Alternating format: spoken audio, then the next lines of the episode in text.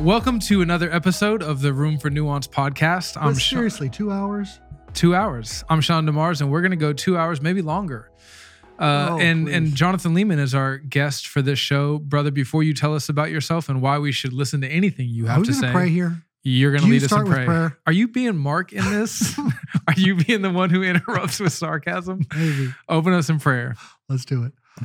Father God, thank you for uh, my good friend Sean. Thank you for the salvation that we share in Christ and the gospel partnership we pursue together in different ways in different states.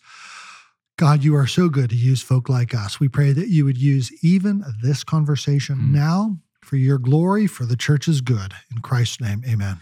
Amen. All right, brother. Tell us who you are and why we should listen to you. Jonathan Leeman, editorial director, Nine Marks. Mm. Married to Shannon, father of four daughters, uh, three of whom are teenagers. Written a book on authority, Oh. which is what I think we're going to talk about now. hmm Also, an elder at Cheverly Baptist Church. Yeah, that's right. And you have a whole bunch of degrees, right? Uh, undergraduate in political science and English. Celsius or Fahrenheit? um, yeah. Sorry, go ahead, man. Is it going to stay that good? oh, yeah, that's good. Um, a master's degree in political theory. Mm. Another master's or an MDiv from the Southern Baptist Theological Seminary, and then Yeah. a PhD in theology slash political theology. Okay. You have more degrees than hairs on your head. That's crazy. uh, Jonathan, how do we know each other? but not as many um, as you have pounds on the scale, right? Amen. Good try, man. That was, I was- I was trying. I was good reaching. try, dude.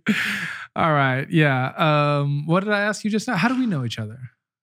Well, you I want a you to tell the story You were a member at Capitol Hill Baptist for a number of years, and I first one met year.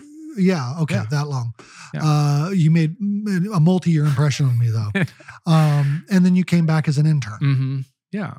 And I Is was there more you're fishing for there? No, that was good. Yeah, that was really good. Man, I just want you to give the answer you feel is most appropriate. Now, I really enjoyed my time as an intern because I tried to, as much as I could, saddle up next to you. Yeah. Uh, I learned a lot from Mark. He's a fantastic role model, following him as he too. follows Christ. Yep. Um, but uh, there's a sense in which I felt like I could, in many ways, not just learn more from you. I don't even know if more is the right word, but I felt like I could learn from you in a different way. You know, I remember one time talking to Mark, asking him if he had ever struggled with depression, and he said, "Um, I think I was really sad for like a week once in college." Well, what I was going to say is, uh, you and I have the ability to relate together as ordinary mortals. yeah, You that's right. Yeah, yeah. Yeah. But I also, from from the, the very beginning, brother, appreciated. Uh, I appreciated you as a thinker and a writer and a communicator, and I think you do something very well. And I didn't bring you on here just to flatter you. I'm, I'm not flattering you. I think you're pretty exceptional in your ability to be like a really good, down to earth pastor that people can relate to, while also being very intellectual. Um, also being able to be very firm and convictional in your faith, while at the same time being ironic and friendly, even towards people who are out and out enemies of the gospel. And I just watched you and I said, whatever ministry I have, I want it to have that kind of flavor, Hmm. right? Because we know that different ministers and their ministries have, like MacArthur has a flavor, right? Mhm. Mark has a flavor, John Mhm. Piper has a flavor. Mhm. And I'm not saying I want to be 100% Jonathan Leeman, but observing you there pastorally and working for Nine Marks, I said, at least in part, I want to be able to role model my ministry Thank after you, what. I've seen in you, man. I appreciate it. Yeah. But if if if if your ministry had a flavor of ice cream, what flavor would Oh, it be? uh, best question of the interview. We don't even have to do the rest. I can tell you this is going to be the What? best. What's it the would ice be cream? Ben and Jerry's. Uh huh. Uh huh. Americone Dream. Americone Dream. Americone Dream. I And it's, it's that is. Stephen Colbert. Listen, everything about it, part of me repulses that, right? Like Ben and Jerry's, the the woke stuff, right? But listen, the beauty, is, the elegance is in Uh-huh. the simplicity. Vanilla ice cream, okay. salted caramel, Are people still listening? chocolate covered ice cream cones, Ah, all right. Yeah, I like it. right? Just That's three. good, that's good. Yeah, simple ingredients. Okay, me too. I'll say the same. And I think that really is a perfect transition into Yeah, authority. segue. Don't you think? That's, yeah, that's right. From that, from ice cream to authority.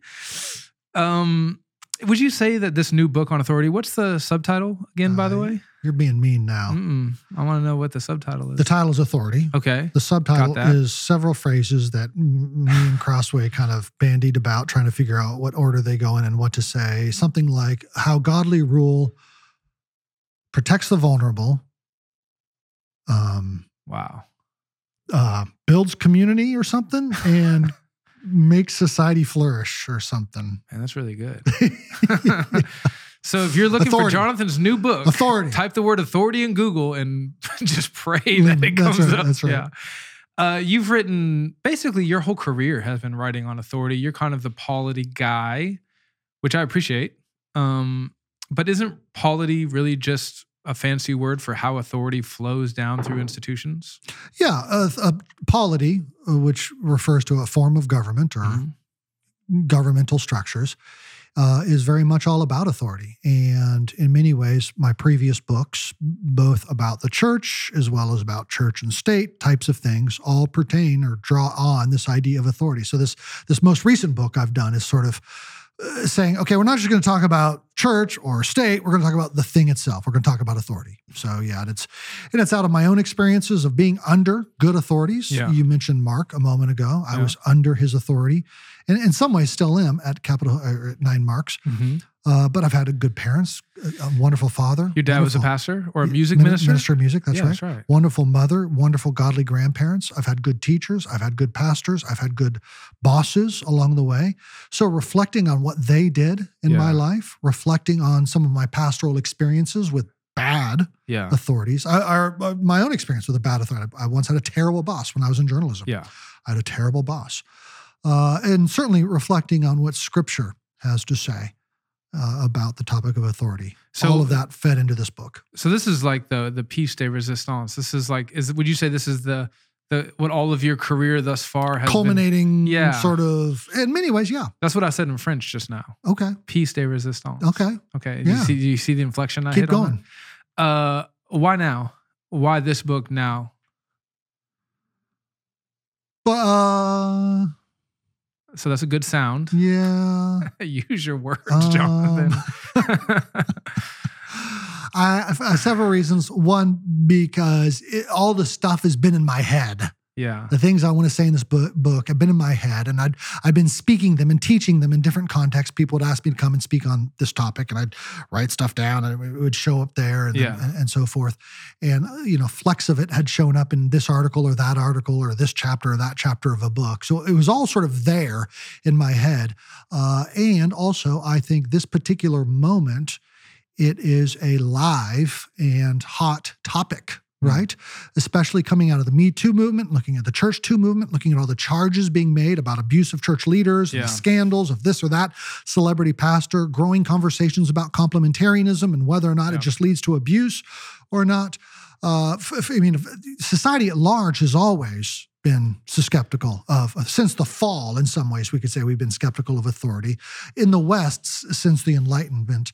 But I think in the last five to 10 years, especially, there's been that growing skepticism towards authority in the church. Mhm.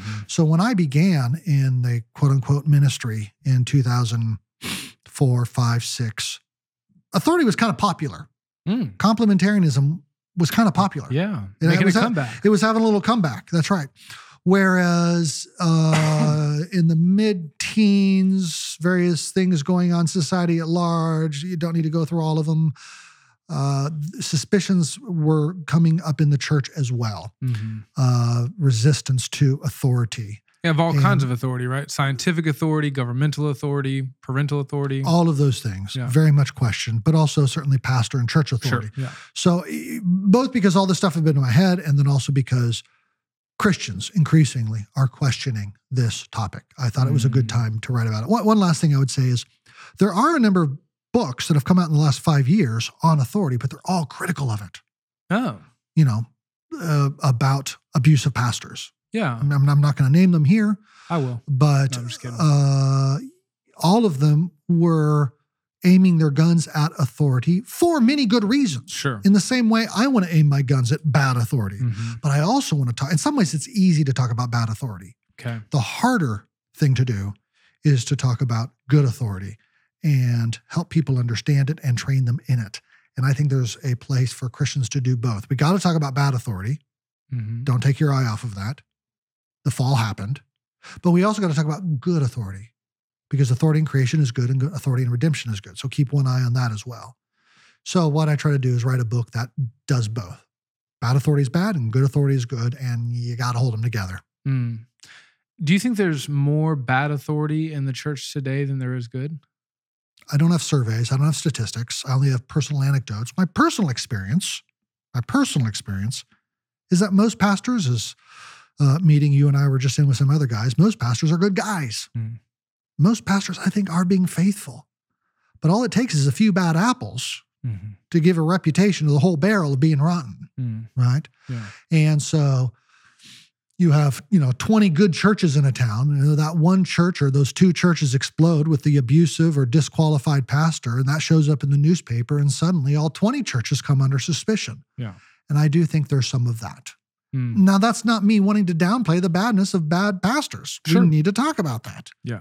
But no, I think I my my, my anecdotal sense, and maybe you've had a different. If you're listening, maybe you've had a different experience than mine. If you have, I'm sorry. Uh, I'd, I'd want to hear about that. But in my own experience, most pastors are good guys. Yeah, I think I would agree, brother. Jonathan, we're going to do something a little different for this interview, for the rest of the interview. I'm going to let you interview me on Uh, your book. You ask me questions about authority, and I'll give you the answers. What's the subtitle? I don't know. this is No. going well. All right, so here's the way I'm. Listen, your book. The the problem with this interview is I just uh, your book's not out yet. By the time this publishes, it'll probably be out. September 12, 2023, Lord willing. Lord willing, published by Crossway. Get your copies on Amazon. Get your copies on ninemarks.org. That too. Yeah. Um it, it was so good. You know how sometimes you read a book uh and you just end up like highlighting everything on the page? I think when I got through with your book, the word count for stuff I wanted to talk about was like 6,000 words. So that's way too much. So I'm going to just walk through some of the things that I found to be incredibly useful or insightful, or maybe even ask you some questions and then just let you kind of riff on it. You're the authority guy, you're the subject matter expert. So let's just dive right in. So you start by telling us that this book is not just for pastors. You everyone has authority, right? So here's a quote from you. You have authority. Everyone does. Even if you're a 13 year old, uh, you have rule over your bedroom or the thoughts inside your head. You have dominion over something, some plot of dirt, like Adam and Eve in the garden. I thought that was really insightful, really useful, because as I, I was trying to think through how does this apply to every single person that I shepherd in the local church, it applies all the way down even to the children. That's right. Uh, how, how is it that children have authority? Well, it's hardwired into, let me use a fancy word, it's hardwired into human ontology.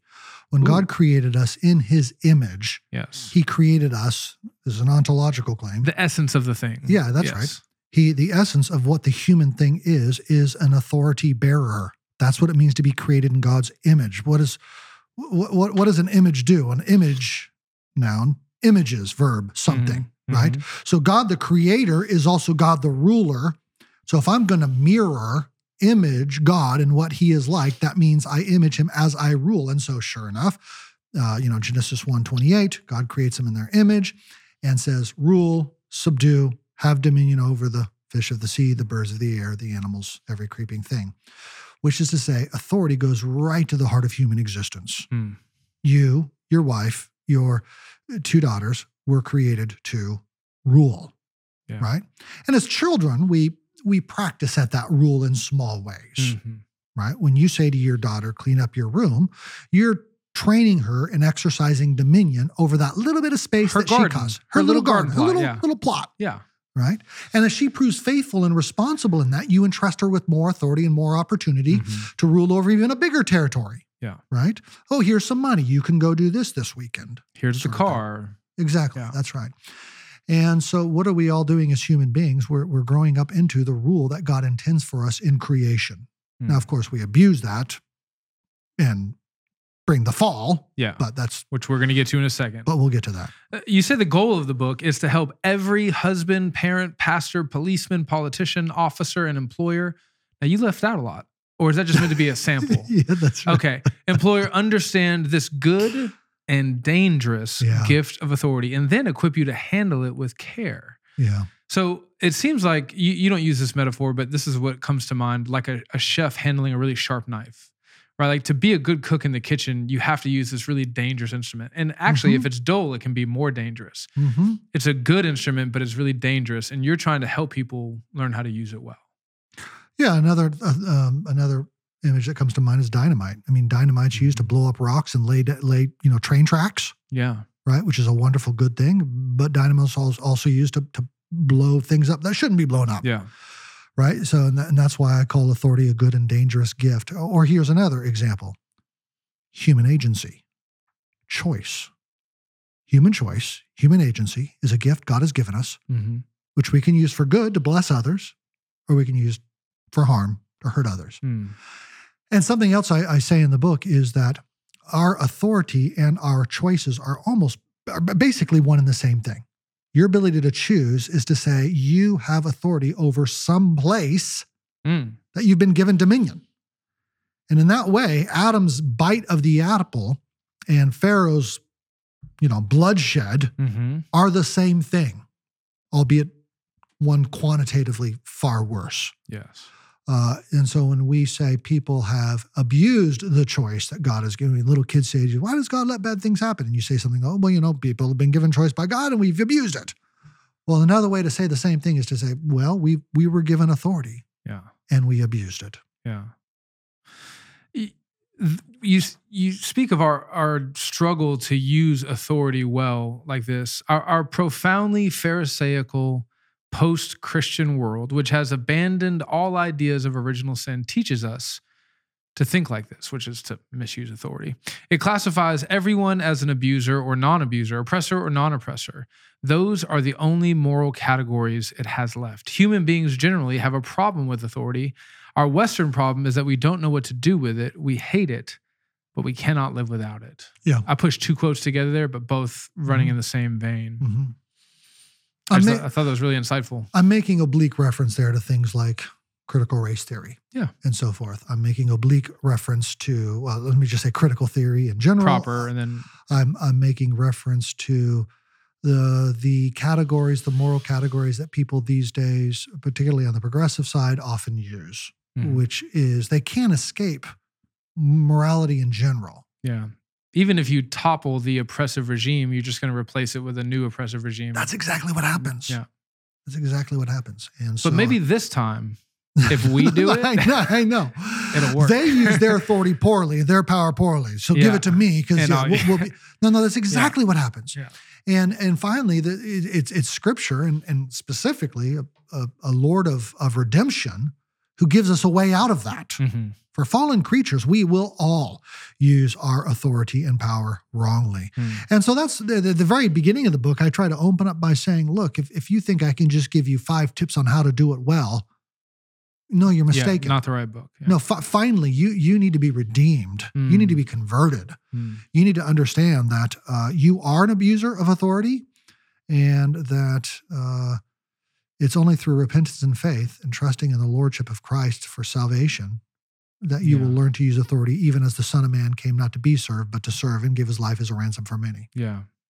Uh, on that note, when I, I heard something you just said now, remi- you said just now reminded me of something you said in the talk you gave to the pastors. You you want to tell us that we all misuse authority from time to time, maybe even Yeah. maybe even abuse authority. Yeah. Uh, are we all abusers? Yeah. I mean, I want to be very careful about that. Uh, on the one hand, I want to preserve a category of abuse. Uh, that is to say, let me define that as authority misused. Mm-hmm. I want to preserve a category of abuse and oppression. The Bible uses the word oppression, Sure. for instance, Yeah. right? Very, very common in the, in the in the in the prophets, for instance, as something that is terrible and excep- exceptional, kinda, and that requires the special attention of parents and politicians and pastors, Mhm. right? Uh, we need to set our sights against that. So I want to preserve that as its own thing. Mm-hmm. At the same time, I also want to say the seeds of that are in all of us. Yeah. And the potential, and even in some ways, the smaller forms of that are in all of us. In the same way that Jesus in the Sermon on the Mount says, Look, if you've even lusted, you've committed adultery. Right. If you've even hated, you've committed a murder. Yeah. I, I think I want I want to have that saying. I don't want to say lust That's and really adultery Yeah. or hate and murder are the same thing, right. but in some ways they're they're connected. Yeah. That's what I'm trying to say. That may be the most helpful way I've ever heard anyone talk about that. That's if I don't get anything else from this interview, I'm taking that one with me. So I mean, 'cause but- but can, I- can I can I expand on that then? no, just let's just move on. very briefly, what that means is I don't want you sitting around like some sort of Pharisee saying, I've never murdered. right. I've never been unfaithful to my wife. Yes. I've never abused authority. yeah. It's like, really? You've lusted, Sure. you've hated. And you know what? Uh, the way you interacted with your kids just now, the way you Yeah. interacted with your church members just now, it's kind of the same, it's created the same fabric. sure. And I want you to stop being self self righteous and pharisaical, and and before you take the the speck out of my eye, look at the plank in your own. yeah. That's where we all need to begin Yeah. this conversation. Yeah, it's tricky because on the one hand, you do want to you, you want to acknowledge that, especially when you say like the way you talk to your kids. I hear that and I go, "Ooh, got me!" Right? Like Yeah. the potential's there for me. I know I could be abusive if it wasn't for the Lord's grace.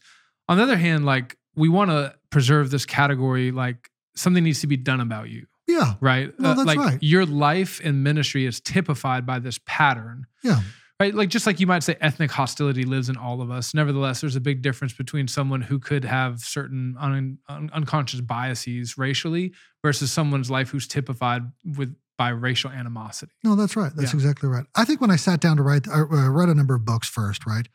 Uh, as I said, there have been a number of books in the last five years that talked about the abuse of authority. Yeah, And many of those books say good, helpful things. I don't want to just decry them all, but all of them basically point to this problem out there of abuse. Hmm.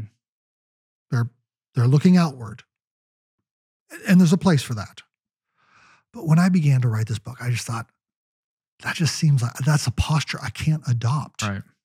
I can't just adopt the posture of say you bad abusers of authority out there. Yeah, If if I really know my own heart. yeah, And I, I think any sinner would need to approach it finally in the same way. Again, not to say there's not a place for books that just talk about this particular file in the file drawer of, of sins called abuse. There's a place for that. Let's let's open that file. Let's look at it. Yes, yeah. but I, I I needed to do it a little differently. Well, you even you think about Israel, right, and the way that the Lord talks to them. You know, they were oppressed, they were enslaved, they suffered, and then as soon as He redeems them, He's like, "And you make sure that you uphold standards of justice in your own court. You don't Yeah. privilege the poor in the Yeah. courts, right? Like because what Pharaoh did to you lives in you as well, Exactly. right? And as they quickly proved. yeah, it didn't take too long. All right, so you talk about uh, I, there. There are a couple of things that I, f- you know, listen. You read a book that's 285 pages. You're not going to walk away with all of it, right? Hopefully, you're just it's doing a lot of shaping and contouring, and it's leaving its impression whether you realize it or not. But some concepts you are like, I got that, and I'm going to use that often. One of them was the way you talk about our orientation to authority. You say we all have three orientations. We th- there's an authority above me, there's an authority beside me and an authority beneath me. Did I say that right? If I exercise authority, I have to Mhm. do it under the authority of God, but I Yeah. also, as a pastor, do it with the people. With my fellow elders. Yeah. Can you Sure. just riff on that? Well, I think if, if you were to ask me to summarize in two points, what are the two most important things to take away? Well, One of those two would be all authority you exercise is under the authority of others. All good authority, all good human authority Okay. Is always under the authority of someone else. Always. It's without always, exception. without exception. President. He's under the well in the U.S. constitutional system. He's under the authority of the Constitution, certainly, and the people and their their their vote, and uh, other other uh, branches of government The Supreme Court. under the authority of the Constitution. Okay. I'm running out of things to say now. Even a king, you would say, finally, is under the authority of God, a despot? Under the authority of God. Okay. Uh, you know, Romans thirteen. What does Yeah. it say? Um, I don't know. You tell me. you have no authority except what what what He's given. That's right? right. Or there is no authority except what God has established. Um, and I, I think I, to be in authority, as one philosopher put it, is to be under authority. Even Jesus Christ Himself, this incarnate The Son of God, Son, yeah. says, "I don't speak anything or do anything that the Father's not given me to speak or to, to do." Um, and uh, even there, what you have is is Christ demonstrating all authority in heaven on earth by submitting himself perfectly to the Father's authority in heaven, right? Yeah. And how how does that work? Uh, well, to step in and to image God, we need to mimic God, image God perfectly by obeying His law. And as I obey His law, I do what He does. I I demonstrate justice, righteousness, love, goodness as God does. And insofar as I do that, I am ruling under God, but I am also ruling with God because I'm I'm I'm doing what He does. I'm mimicking Him Mhm. right? And so there's a sense in which authority and submission are kind of two sides of a coin, very much. To be Okay. In submission is to participate in that authority and, and, and vice versa. And so, you know, you think of Israel and, the, and what God says to Israel and its kings. It's, it says, you know, read the book of the law all the days of your life so that you not would, would not rise up above your brothers, is Deuteronomy 17.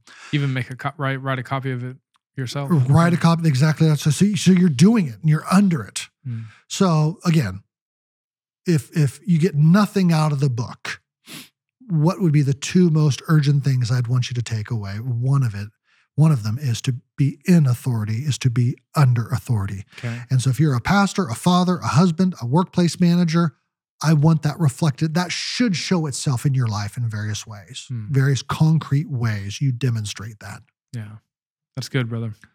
Uh is is authority avoidable? Like like is is anarchy a real thing? Can we ever truly just throw off the chains of authority?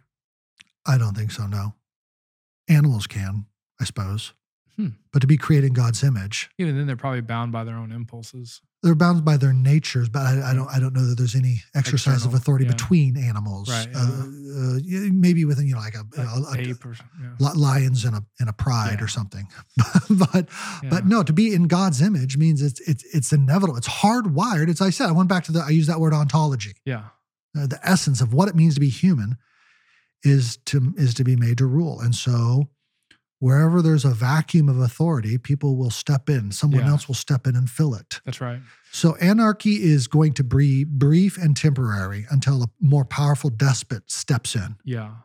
It is inevitable. in in your book you talk about how uh even even people who don't like authority they end up turning to some form of authority to get rid of the authority that I think has gone bad or corrupt Well, what do you do when you when you you know you see child abuse? You you call CPS, CPS. right? What what what did, what did uh, the minorities do in the South when their city, local, state governments were corrupt and abusive and racist? Well, they they contacted federal authorities, Mhm. which is to say, the solution to bad authority is never no authority; it's always good authority, and that's that's what we all have a hope for. That's what we all have a longing for. We have, we have a we have a hope and a longing for good parents, good pastors, good coaches, good teachers, good policemen, good good governors, right? And, and when we see that, do we not rejoice? We Mm. do. We love it yeah because good authority is life giving. yeah It creates, it authors, and uh, you want to read it's, the it's, it's a joy to behold. you want to read the second samuel scripture Yeah, sure. Uh, Sean and I have heard many times our our the, the, the pastor we both shared uh, allude to this text, and it's it's something I allude to multiple times in the book. In 2 Samuel 23, verse 1 sets it up as these are the last words of David. which is significant Yeah. the last thing the king of israel has to say to his people before he goes and David knows a little something about authority. a little bit Well used, poorly misused, used. yeah. He says in verse 3b When one rules justly over men, ruling in the fear of God, he dawns on them like the morning light, like the sun shining forth on a cloud this morning, like rain that makes grass sprout from the earth. So just think about the Okay, so you got this guy ruling justly. And, and what does that mean? Well, it means ruling in the fear of God. Okay, what does that look Mhm. like? Well, it's like morning light, uh, sun shining grass, I'm sorry, rain coming. And what does all that do? It makes grass sprout from the earth, Yeah. which is to say, good authority is like the sun and the rain giving life, Yeah. growing grass, Yeah. creating vibrant colors, Mhm. uh, empowering, life giving, beautiful, Yeah. right? And authority in creation and authority in redemption are like that. Which we're gonna get to. We're gonna go through, yeah, your your system there because it's really helpful. Um, it's it's pretty amazing if if you haven't. So I grew up with a, a father who was absent. I never met him. Mhm. Mom who was horrendously abusive. Yeah. Um, and then when most does your book come out? uh mid March. Mid-March. Thanks. That worked out just like we planned it. What's the title? A rebel to your will. Rebel to Your Will. Yeah, that's right. Is there a subtitle? There is. What's the subtitle? Man, don't do this to me. Rebel to your will. Something, something about how the gospel brings hope to abuse. Yeah, Okay. Yeah. I've read the book. It's awesome. Oh, thanks, brother. Uh, short but good. Um, the uh, I remember the first time I sat under godly authority. It felt exactly like that passage. Yeah. I mean, I felt like for the first time, it felt like I had been in a room with no oxygen, and someone turned the oxygen up to 100. You know, and I finally felt like I could breathe, and I felt strong and virile and ready to go out and tackle the world. And you say that good, so good authority authors, it creates life, it gives life, it sustains life. Bad authority, it sucks you dry. And That's I, right. and it it wasn't until later that I heard Mark teaching on that that I realized like, oh, that's what happened there. Somebody finally came along and gave me life. I was just barely surviving, trying to make my way through this world, and somebody came came into my life, exercised authority well, and it was hard because part of the authority that they exercised in my life involved disciplining me, and I did not like every second of it. But man, it was so good. Even the hard parts were good. Well, think about what's going on. With good authority, you have somebody with a greater set of resources. Maybe it's strength, power, wisdom, wisdom, but they are uh, employing that those greater resources, strength, power, wisdom, money, whatever, for your good. Mhm.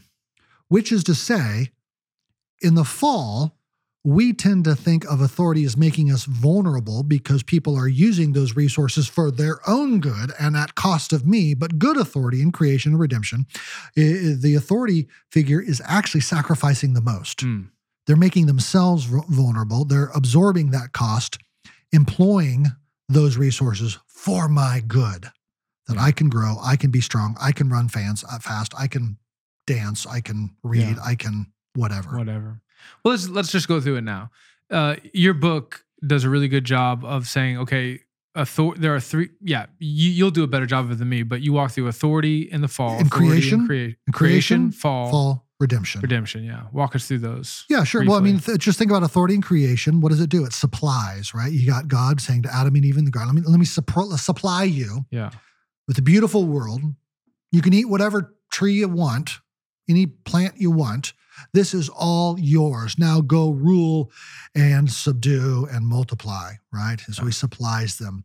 And it's it's all life giving and good. Authority in the fall, in, in other words, he authorizes them. Let, let- let me let me let me define authority okay, uh, and I do that by by distinguishing it, distinguishing it from power. Power is the ability to do something, the strength to do, like pick up a rock. I have the power to pick up a rock. yeah, I have the power to fix a leaky, leaky faucet. I have, I have the power to drive a car. My my 15 year old daughter had the power to drive a car, right? But she had not been authorized. She had not received a license, a moral permission slip to drive a car. Age 16, the American, Maryland Department of Motor, Motor Vehicles gives her a license, an Mhm. authorization. So now she has not just power, but authority. Mhm. You see, so what is authority? It's it's an authorization. It's a moral permission slip, as I said.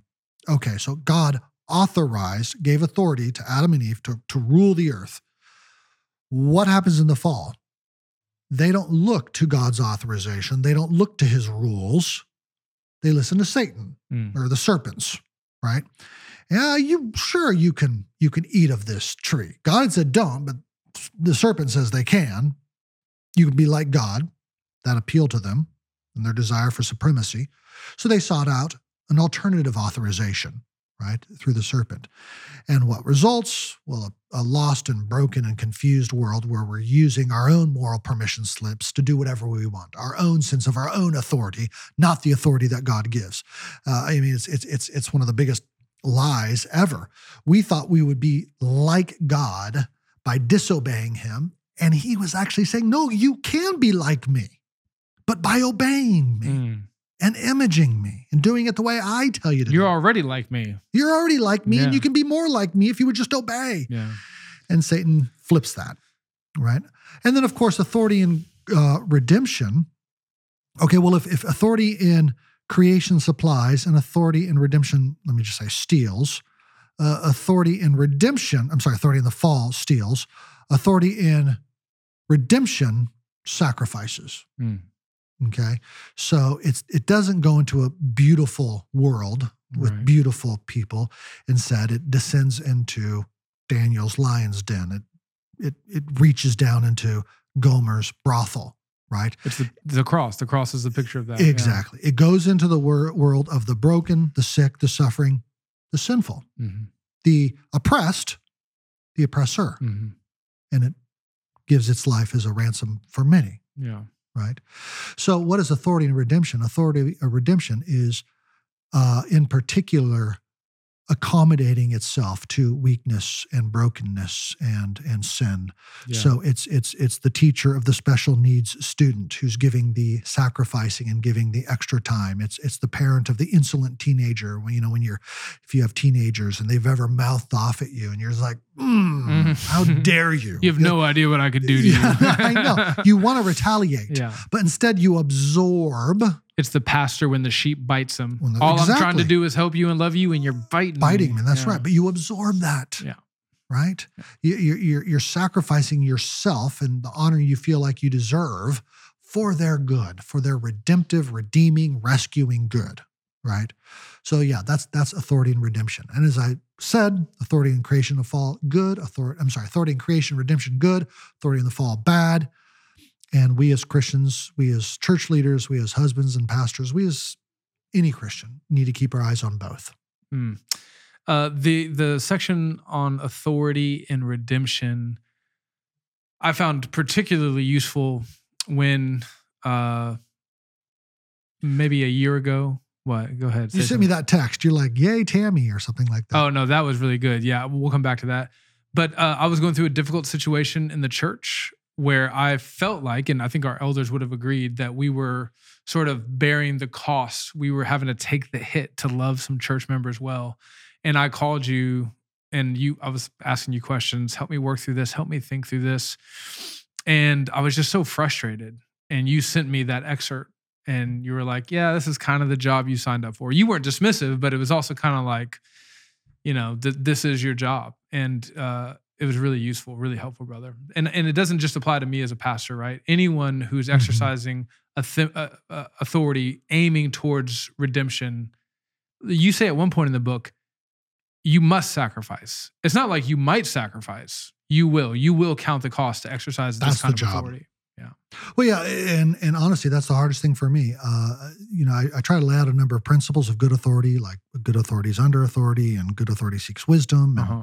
things like this and and the chapter where I, where I talk about good authority bears the cost. Yeah, uh, I just have to admit that is the hardest. So hard for me because you don't it's, have to do it once. If it was a one time payment, that'd be really nice. Well, and and and when you're like say misrepresented, yeah, whether from a church member or a, your wife says, "Well, you did this," you're like, "No, I want you want to defend yourself." Mm-hmm.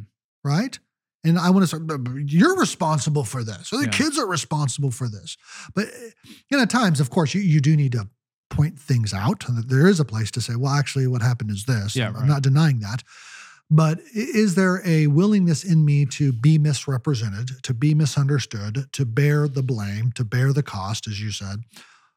That is really hard because it goes against my ego. Yeah. And my ego is sizable, right? Yeah and to humble myself and do that for their good at my own cost, yeah, that's just really, really hard to do. Yeah. You give an example of that uh, through the story of Randy in the book. Oh, yeah. Right. Uh, good brother, good brother. I had coffee with him one time while I was there and while I was at CHBC. And this is before he got that really big job that he had. I don't know if we're allowed to talk about what he did. Uh, well, he served for a number of years in the military, and he's he, eventually became a two-star, three-star general uh, for the Marines, and then uh, began to work in government and was director of the Secret Service for Yeah. for a season, and now he's working still in government, but not as I forget his Yeah. most recent position. Sitting there talking with him, he just kept trying to pastor me for an hour. Deeply I was like, humble man. yeah, deeply humble brother. And, and anyways, you tell this, you you say like this is what it looks like to exercise authority in redemption, and you tell the story of him taking credit and having to count the cost for something that honestly he he had nothing to do with. right, yeah, He was out of the country. yeah, that's right. But the the Marines made some bad decisions about um, An airplane crashed in San a plane Yeah. and not doing the the, the proper uh, maintenance checks, and then making some bad calls when an engine went out and it Mhm. crashed into a home and, and killed a family, a, Yeah. a mother, her two children, and, and then the woman's mother, and the dad was at work, and and it, it- the Marines botched the job. And uh, eh, Randy stood up and took blame for it. Mhm. Said, "Yep, this is on us, one hundred percent. Uh, you have nobody to blame but us as the Marines. And Peggy Noonan, formerly speechwriter for Ronald Reagan and Wall Street Journal columnist, then wrote an article on this saying, wow, Yeah. nobody ever does that. Mhm. You know, you never get CEOs of companies showing up and saying, yeah, we, we messed this one up. All that pollution you see, our fault. Yeah, Uh, congressmen don't do that. And she commended Randy in this article, who you and I had the privilege to be in the same church with. Yeah, that's I right. I was able to serve with as an elder and was Yeah. ministered to by. So wonderful, lovely man. Well, and that I mean, that's one of the strengths of the book. You're so good at this, brother. Illustrations, yes, but really taking abstract, sometimes difficult concepts and helping us to see them uh, by communicating them through story. So I think the first three chapters of the book, you tell three different people's experiences with authority. One young woman who had like this amazing godly Father. pastor father, and then Yep. another woman who was abused, Oh, and then someone Terrible. else who was abused, but then who redeemed. w- redeemed through really good use of authority. Yeah.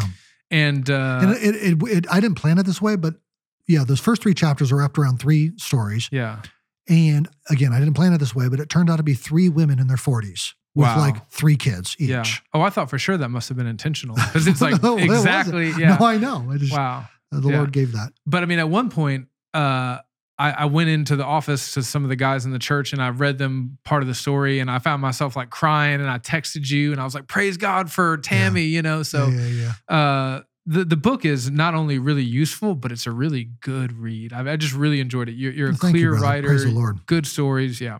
Praise the Lord. Um, I thought this was interesting. You say in between Jesus's first and second coming, good and bad uses of authority remain mixed together, even among God's people, even in a single person. That really resonated with me. You say, one day I'm the father I want to be, the next day I'm not. Yeah. It's it's it's in all of us. I think anybody with any self awareness knows that. At least I Yeah. hope. Yeah. Um transcendence versus immanence. This is Mhm. another framework hmm that you kind of give us to think about. So walk us through that. Well, uh, people are, I- um, you know, any, if you've ever been to a, you know, a Christmas Eve service, you you know those theological categories because every preacher everywhere has used it. You know, Jesus, God is transcendent; He's over us, He- He's above us. But then when He came, Emmanuel, God with us, right? And that's why I always hear it on Christmas Eve and so forth. Uh, so transcendent over, immanent with, and there's a sense in which good authority is always a balance between those two things a, a- measure of transcendence and a measure of immanence. And uh, in a sense, there's different formulas for different kinds of authority. So think of a, a general. You know, he, he's mostly transcendent. A lot of transcendence. He's mostly over. He doesn't need to go chum it up with, you know, the There's even a risk men. in being too immanent. no, that's that's Yeah. exactly right. Whereas think of a husband. Man, if you're lording it over your wife like that, acting like a general, you're doing a bad job. Yeah. Uh, you should be mostly immanent Mm, with her, mm. present with her. And um, th- there's a sense in which uh, you, you can almost put it on a spectrum. Uh, you- one end of the kind of the transcendent spectrum, you have political authority. And to some extent, you could even say whole church authority, insofar as the church is given the keys of the kingdom to bind Mhm. and loose on earth, what's bound and loosed in heaven. There it is. There's that transcendence represented on earth. Um, at the other end of the spectrum, you have, a, you have the husband's authority, and then moving a little bit more transcendent, maybe a pastor's authority. And in between, kind of covering the gamut of the whole thing, is a parent's authority. Parents are both transcendent and immanent in different times. And I'll also say this uh, part of being a parent is adjusting those ratios over time. So with your little, you know, two year old, three year old, it's it's high transcendence. Mm. But as they move to the 12, 13 year old, 17, 18 year old, you're kind of coming down off from on high. Yeah. Hopefully you've been doing a good job. Yeah. Those lessons that you've been teaching are in there and you're moving in more with. What does Matt Schmucker say? Immanent. Yeah, that's exactly that's that's really where I learned it from. An older brother who I eldered with named Matt Schmucker. Who was interviewed by us? Oh, Maybe the highlight of his career, I think. is that what he said? yeah, I think so. Yeah. Well, he said when your kids are little, you're sort of out in front of them, pulling them along. That's Mhm. that's a picture of transcendence. And then he said when you get into the teenage years, you're kind of coming alongside them a little bit more and more. You're asking them questions. You're not lecturing them. You're not saying do this because I said. You're saying uh, Rarely. Yeah. So Yeah. sometimes you have to. But insofar as you're demonstrating responsibility with your freedom, I'm going to give you more freedom. Yeah. Insofar as you're not, I'm going to pull it back. But Right. the point is, I'm doing my best to come alongside you now and walk with you. And then, of course, when they're 18, 19, 20, moving out into the world, you're getting behind them, And cheering them on. cheering them on. That's Yeah. right. And so that, that that's a picture of of a change of transcendent immanent relationship ratio uh, for a parent through different seasons of life. Yeah. And um, yeah, so I, th- I think those two dimensions, transcendence, immanence, are just helpful. I thought it was thinking so through. helpful. Uh, different positions you might have. I- You think about a pastor. Would you say a pastor is like the perfect blend of both? Because I'm thinking about First Peter, right? Shepherd the flock of God that is among you, Yeah. right? You're over them, but then you really have to be with them as you're over them, And that's exactly right. Oh, but yeah, I mean, you get strong language of exhort with all authority, right? says Paul. Submit to your leaders. Submit to your Right, leaders. yes. Well, it doesn't say that to husbands. At no Mm. point is, is the husband in- instructed to exhort his wife with authority. Mm. Never does he say submit. You right? wash her with the water of the word. love her, live with her in an understanding way, Mhm. wash her with the water of the word, provide. First Timothy 5 Mhm. Protect. Yeah, all. Protect- So, so, so it's it's a it's a it's a much flatter set of commands that the husband is given to discharge with his wife, though she is told to submit to him. Mhm. Right, wives submit to your husband, which is to say, the the onus is is as it were put on her. Right, Yeah. uh, it, it's not so, whereas the onus placed on him. So that you know, there are you and Jesus on Judgment Day, and he's looking through the Scripture, saying, "Did you obey this? What- Did you obey my command to love her? Did you Yeah. obey my command to live with her?" Okay, so so that's the husband. Then, but then, yeah, to your question, you move to the elder, and it is a little stronger. There is a little more transcendence there. But again, it's not all the way to say what the government has, yeah. Right. or I would say even a parent has right. because a parent has the ability to discipline with a rod. An elder does not. So if we were to say, if we were to rank it, highest level of transcendence, lowest level of eminence, government, I think so. then maybe like manager, somebody in the Yeah, I think that's right. workplace, That's right? right. Then parents, Well, I would say church as a whole, church as a whole. because the church as a whole is only going to speak rarely. True. It, Yeah. it speaks in bringing people in, yeah. it speaks in putting people out. But Okay. when it does, it is acting unilaterally and effectually, Okay. as it were from on high, though it's rare. Because again, Right. whatever you bind on earth will be bound hmm In heaven. in heaven. That's right. So let's do the rankings Okay, together. yeah. Government, you go. No, no, no, no, no, no. Government, workplace, I think so. church, parents, I think so. elders, Elder, elder pastor. and then Husband. husband. Yeah, that's right. Yeah. Now, I mean, workplace manager, it depends.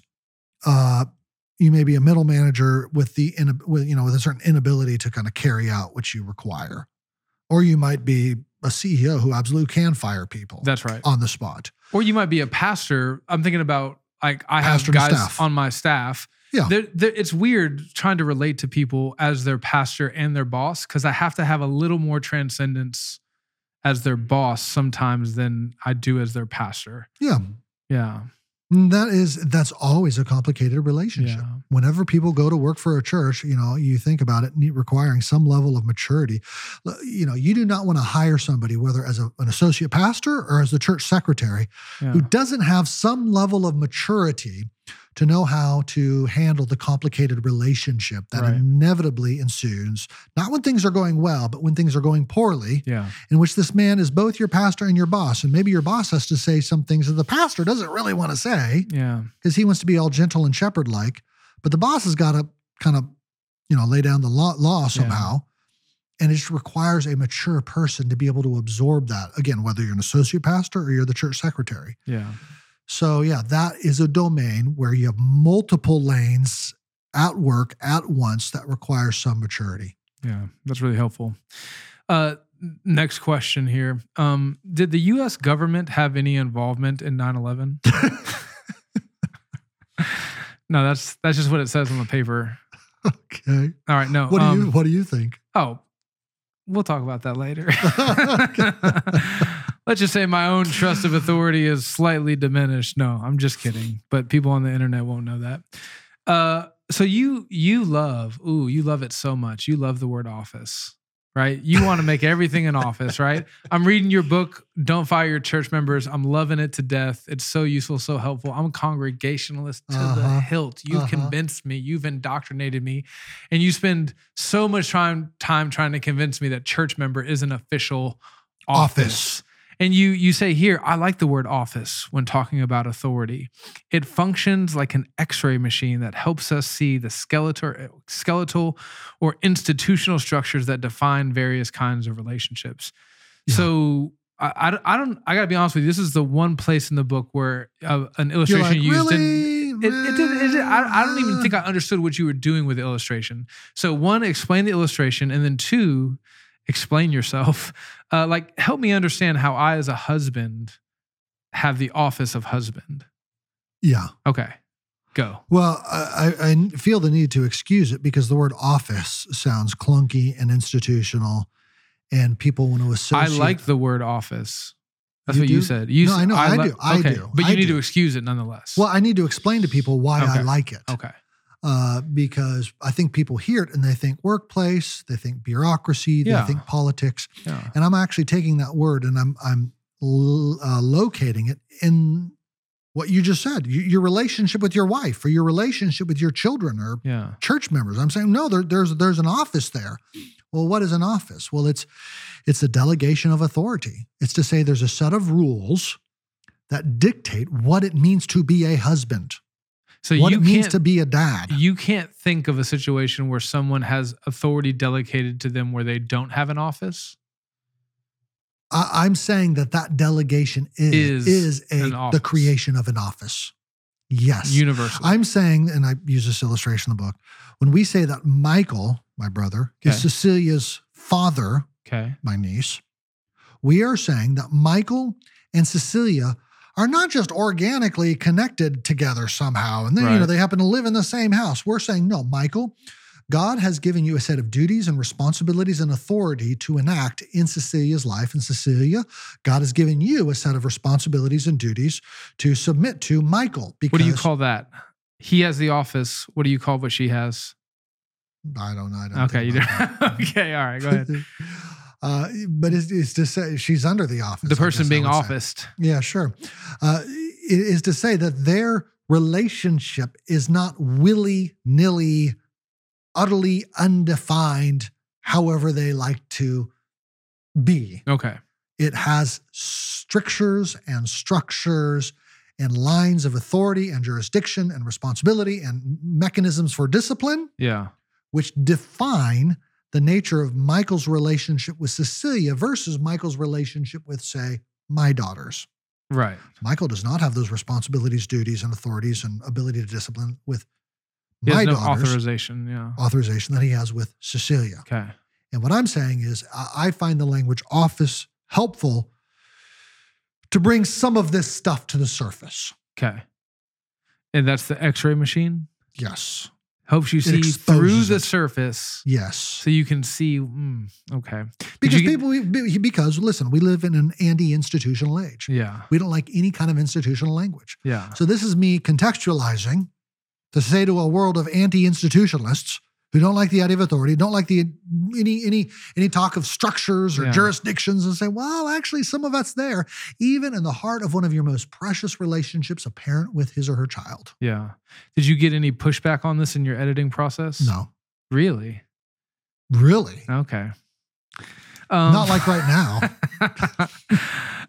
you do a really good job distinguishing between authority, power, leadership, Yeah. and influence. Well, you, you got if you're going to write a book on authority, you got to distinguish those things. Yeah, absolutely. Can you do that for us now? Well, like I said a moment ago, the difference between authority and power is is the ability to do something versus the moral right to do something. right? Power is the ability. Power is the ability. The. Authority is that the moral I have the right. strength. I can pick up this rock.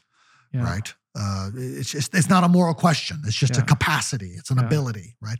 Whereas authority is the authorization. Influence is another kind of power. Yeah. Uh, uh, and so is leadership.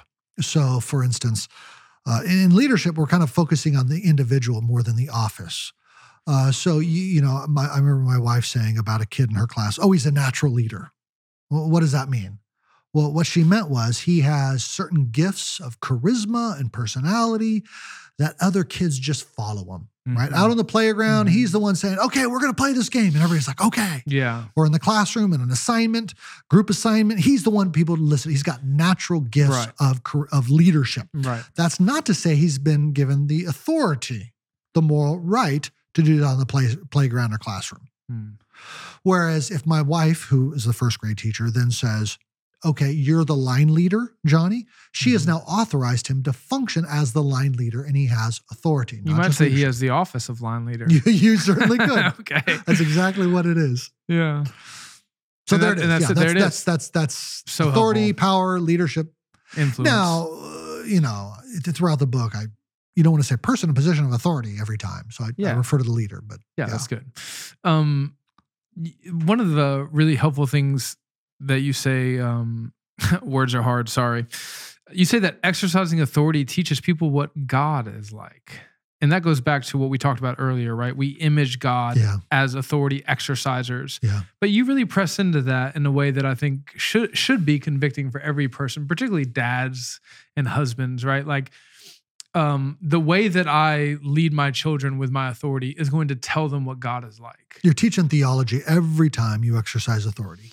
It is Yeah. a theology instructor. Absolutely, you're either teaching true things about God Yeah. or you're teaching false things about God. If, if even s- if even if we try to abdicate authority, we say, "Oh, I don't want that authority." Well, that's te- saying something as heresy. well. Yeah, you're you're teaching, oh, God abdicates. Yeah. God is absent. God's right. not present. yeah, If you lie, you teach God lies. If you if you pursue righteousness, you're teaching God pursues righteousness. yeah. That's what it means to be created, to be to be, be to be placed in this this position of image maker or Yeah. in, imager rather under an image maker, which is God. So uh, you know uh, this is where uh, to refer to Mark again. I can't tell you how many times I heard Mark say in the context of his church uh, to abuse authority is a particularly heinous Mhm. sin because it lies about God yeah. right? So when you are stepping into a position of authority in somebody's life, husband to a wife, parent to a child, workplace manager to person in the workplace, you are stepping in between that person and God, yeah. and in a certain respect, representing Him Mhm. and uh, teaching whomever is under you what He is like. Yeah. That's a dangerous place to stand, It's weighty. and that's why throughout Scripture, the people in positions of authority are given a greater are going to give a greater account. Yeah. So don't don't presume that like, oh wow, I want a position of Oh, authority. yeah. I could do it better than that guy. Yeah, you, you're you're putting your you're exposing yourself to the potential judgment of God Mhm. for misrepresenting Him. So do not take it lightly. Now, Jonathan, I'm a young man listening to this, and I'm, ooh, you're giving me the heebie-jeebies, right? Ooh, greater judgment, you know, more potential wrath. Uh, not for the Christian, but you, you know, like this is scary. Sure, it should I, be. I, I don't, I don't want to step into that. yeah, What do you say to them? yeah. I would say on the one hand, I want to affirm that instinct. I want you to be mm-hmm. very slow and don't. You know, I remember a lot of the young men in my church when I was single and not yet an elder. Just like, oh yeah, I want to be an elder. I, you know, I want. you know, I kind of want to be nominated and recognized as one of the leaders in the church. And I think a lot of young men might have that ambition or in the workplace. Yeah, I want to move up and be made a manager, be made boss or something like that. Yeah, I think that's a common instinct. And in some ways, I think that instinct is good. Uh, but in other ways, I want to say, yeah, you should be very cautious and slow about it. Yeah. On the other hand, uh, I think growing into leadership, growing into uh, authority is what you were created for. Mhm. And you were to do it in a godlike fashion. Um, it's not going to be, though, like you expect. It's not going to be like, to borrow from someone, the Gentiles who lord it over others. Classic Buddha. Rather, uh, it's the Son of Man coming to serve, Serve, and not yeah. be served. Well, the classic example of that is the young guy who sees the pastor crushing it in the pulpit. Oh, he's such a powerful speaker. People sit and hang on his every word and they go, Oh, I want to get in the ministry. I want to be a pastor. And then they get their first church, or maybe they get their first taste of ministry, and they're like, Oh, I'm spending so much of my time in prayer and private counseling and meetings with people mad at me, This isn't You as glamorous as I thought I was going to be. late night elders meetings. Yeah. So true. I mean, Yeah. I, I mean, if you're doing authority well, frankly, it's not glamorous and all of that. You know what I mean? It's not like, oh man, this is awesome. I love this so much. If, if you're doing authority well, I think often, truly, there are rewards. Sure. I love seeing my, gro- my my daughters grow and flourish. And oh, what a privilege that is Mhm. to be in that position in their lives, for instance. But it's hard work. Yeah. You used to have a full head of hair. I know. and uh, lost it all. Um, Four daughters. um, so yeah, if, if you if you're if you're aspiring to a position of authority for the glamour's sake, you're you're not understanding it rightly. I guess what what I'm uh, sorry, I was trying to lead you down a path of I think there are some guys who hear this and they go, "All right, well, I don't, I don't want that. I just want to step back. I just want to kind of passively make my way through life without having to take the reins, without having to lead." And it's like, "No, brother, that's the wrong instinct too. Yes, it should scare you, but there's something in you that should go, this is scary, but because it's good, I'm going to rise up and I'm going to do it. I'm going to put my hand to the plow. I know it's not going to be perfect. I know I'm going to screw up. I know God's going to have to slap my hand and it's going to hurt and I'm going to be embarrassed, but it's worth it because I'm going to author life in people. yeah, that's right. That's you right. know. And I want our men to think like that. I don't want them to be lazy bum, couch potato, video game playing, porn watching losers who don't do anything with their Yeah, lives. that's right. Not that I have strong opinions about this. Well, it, it, it, it depends on who we're talking about. If we're talking about a husband, I'm going to say, brother, you are the head, whether you like it or not. right. You, you, you're you're gonna you're you are leading whether you with your presence or your absence with Right. with your life encouraging words or your non words or your correct you are leading yeah. so I am I'm going to exhort you right now you you must get on it Yeah. You Right. have a job, so you do have it. a job so do it Yeah. now if a guy's like I'm not sure I want to be a pastor I'm not sure I want to be an elder well I- I don't think every man needs to be a pastor Sure. or an elder But I would like for every man in our church to look at the elders and go, now that's something worth giving your life to. I want to at least consider absolutely Yeah. and I want every man in the church to stop being selfish. Mm-hmm. and to love their neighbor as themselves Mm-hmm. Now, does not being selfish and loving your neighbor as yourself mean you have to be a workplace N- manager? Does it mean you No. have to be a pastor? Well, no. There- there- there's freedom there. But if if if a man's impulse to avoid leadership is one of selfishness, self-protection, lovelessness, well, that that's what needs to be indicted. Well, think. let- Let's just say church member X, right? Man in your church. Let's call He's- him Joe. Let's call him Joe. Uh, not to not the social media company X. No, right. Okay. I've heard of it. And Joe at his job is pretty unambitious and he's not in any supervisory position. Maybe he's single and he's not really pursuing marriage. He's in the church and he never really steps up to like lead a small group or a Bible study or to even do one-on-one discipleship where he's helping people along the path of Christ likeness. And if you look at him and you see in every area of his life there's no there's no impulse, there's no desire to step up and to exercise authority, I think you'd be kind of concerned, right? That's exactly right. Yeah. Uh, I'm going to start with questions of the heart. Who are you trying to protect? Hmm. Who are you fearing? Are you, are you fearing God or are you fearing man? Who are you loving? Your neighbor and the Lord or yourself? Hmm. Right. So I, I want to start with some of those heart questions about Joe and what's going on in his life. But yeah, I also want to push him to a, a picture of human dominion pursuits. Like, listen, listen, God designed you to to uh, exercise dominion over creation. Are you doing that? But also, I think I want to raise questions of manliness. Uh, are you, as a man, being all that God has called you as a man to be?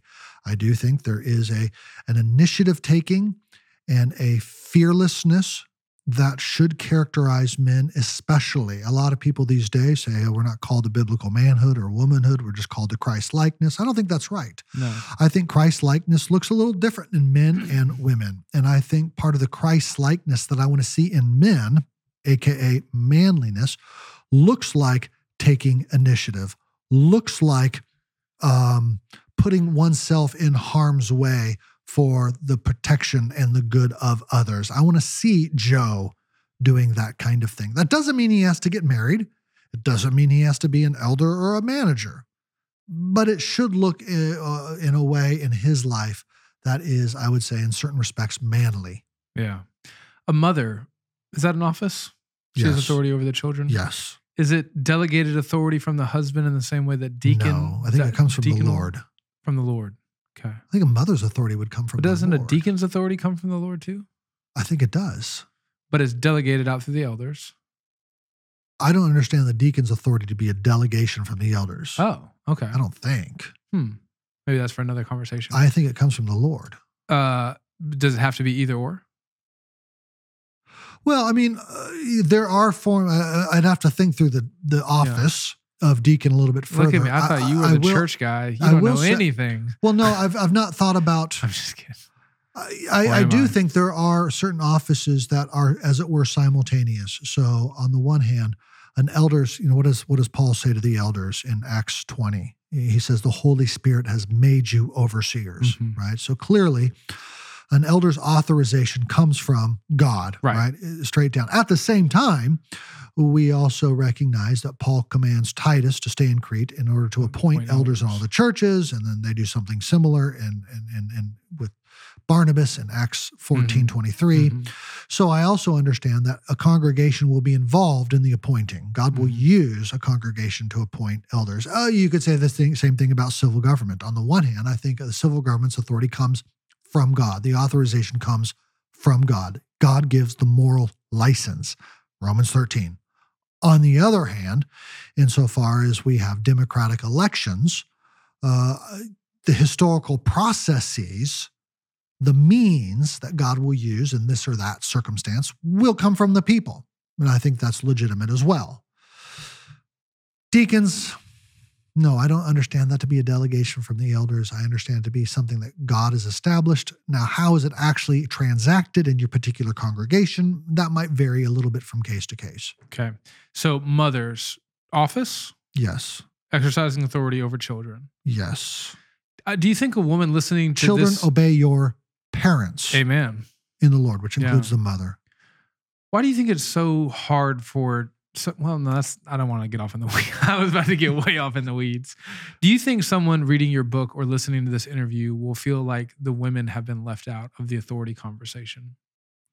Well, I use multiple illustrations of women both under authority and exercising authority. particularly in the exercising So- authority. So maybe not. Well, I, I again, I give several illustrations of women exercising authority, and they need to do it well. Again, this is a finally, this is a human thing, Okay. Not a man thing. This is a human thing because we are all creating God's image, and we are all commanded to rule. Is it weighted Now, more men and- towards men? Uh, that's a good question. I think men and women exercise it differently. And I think if you're saying, is it weighted towards men? I do say um, that husbands possess a kind of authority that wives do not. I do think that elders in the church should be men and exclusively, elders, pastors should be men and exclusively men. I think all of us are to be in authority and under authority from the incarnate Son on down. Good. Do you want to make the case that it's weighted towards men rather than women? Do I want to make the case? No, I think it is. I think, and maybe it also no. Any, whether you're a broad or a, a narrow complementarian, I think that might move you in that direction. Well, I, I mean, I think of the, that that remarkable and strange verse, 1 Corinthians 15, where um, you have, speaking of the, the relationship between the Father and the incarnate Son, for God has put all What verse? things. 1 Corinthians 15, verse 27. Okay. For God has put all things in subjection under his feet. But when it says all things are put in subjection, it is plain that he is accepted who put all things in subjection under him. When all things are subjected to him, God the Father, then the Son himself will also be subjected to him who put all things in subjection under him, that God may be all and in all. What's going on there? Easiest verse in the Bible, but why don't you tell us?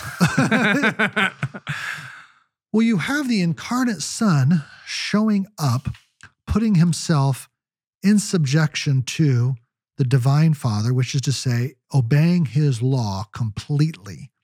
And insofar he is obeying the divine uh, Father completely, he is demonstrating what true humanity, not manness, Mhm. humanity should look like, which is to say, all human beings too should be under completely the law of God. And insofar as they are under the law of God, they are also in the law of God. They are ruling as He rules, so that when it says all things uh, are put under in subjection under Him, God the Father, that God may be all and in all, there is a sense in which the saints, fellow kings with Christ, because we all reign Mhm. together Right. with Christ.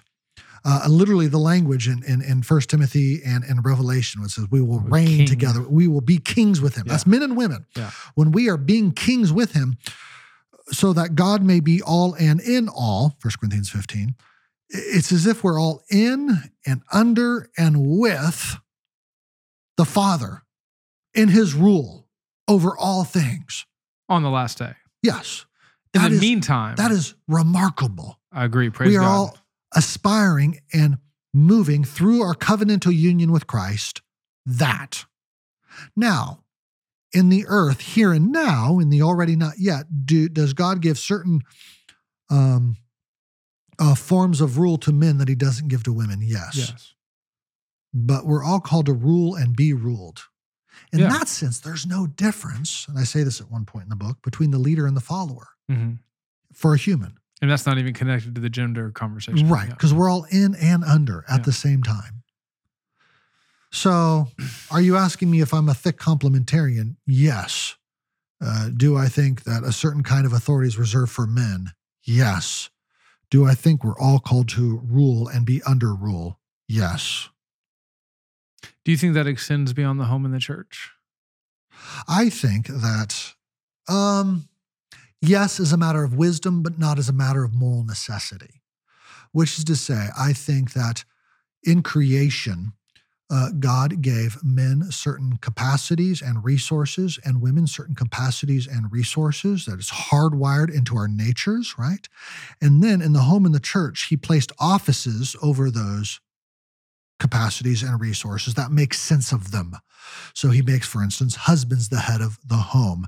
And that makes sense of the capacities and resources that men have relative to their strength, relative to their uh, uh, their role in, in in procreation and so forth, and the call to protect and provide in ways that I think are in, more endemic to men than to women. And those offices in church and home reflect that.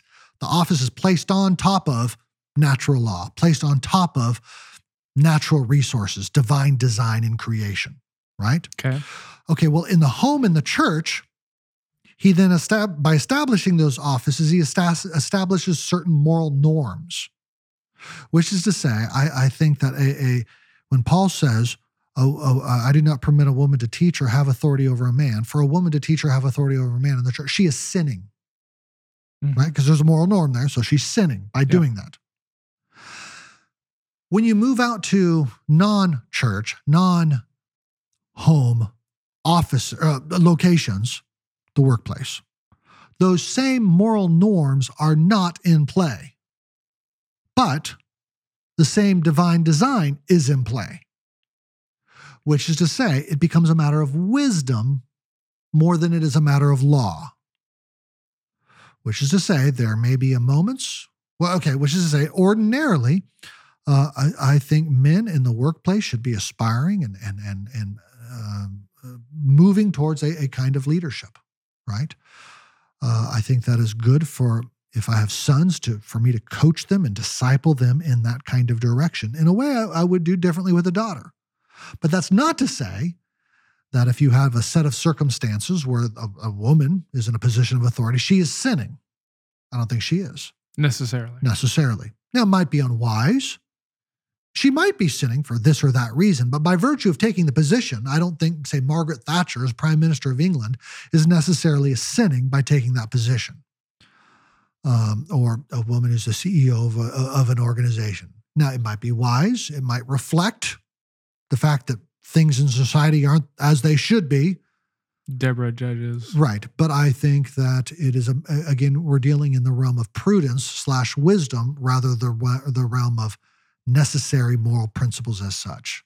That was kind of a long explanation. No, that's good, man. But that's that's how I understand. You it. see, the title of our podcast is "Room for Nuance." well, that's, what I'm, that's what I'm offering. We you want to give people. I'm happy for you to push back on any of that. No, brother. I'm just happy for you. I, I mean, I, I think you, you think very well about questions of of uh, gender and the faith. Uh, I, I'm tempted to ask you just a very direct question, but um, I don't know. How, I don't want this to become a conversation about complementarianism, although it does bear it's, on it's, authority. It's, yeah, it's, yeah. In some ways, I'll, I'll be honest with you. Uh, I thought a lot about whether or not to include the chapter on husband in the book. Oh, because you have to. It's an office. Well, yes, that's that's what I finally concluded. Because uh, at the same time, I want everybody, whether or not they would count themselves as a complementarian at this moment, yeah. to recognize that authority is a good gift. Yeah. So I want to say to any egalitarians out there, hey, listen, your tendency, in, in, in my experience, is just to sort of poo-poo authority in general. Yeah. And I guess I'd encourage you, even if you're not, even if you don't agree with me on the complementarian egalitarian conversation, I'd encourage you to consider what the Bible says about authority, because I think there's a lot of good things there for you. I think it might even prompt you to reconsider your egalitarianism. Yeah. But but even if it doesn't, Yeah. I want you to start. Step one is just to see that this is a good gift. So I thought about when writing the book whether or not I should just kind of aim at that more apologetic posture and kind Yeah. of leave out some of the tougher bits that'll be for people. But Sorry, the final analysis, Just for our viewers, apologetic not meaning sorrowful, apolo- uh, repentant, apologetic meaning. persuasive. That's right.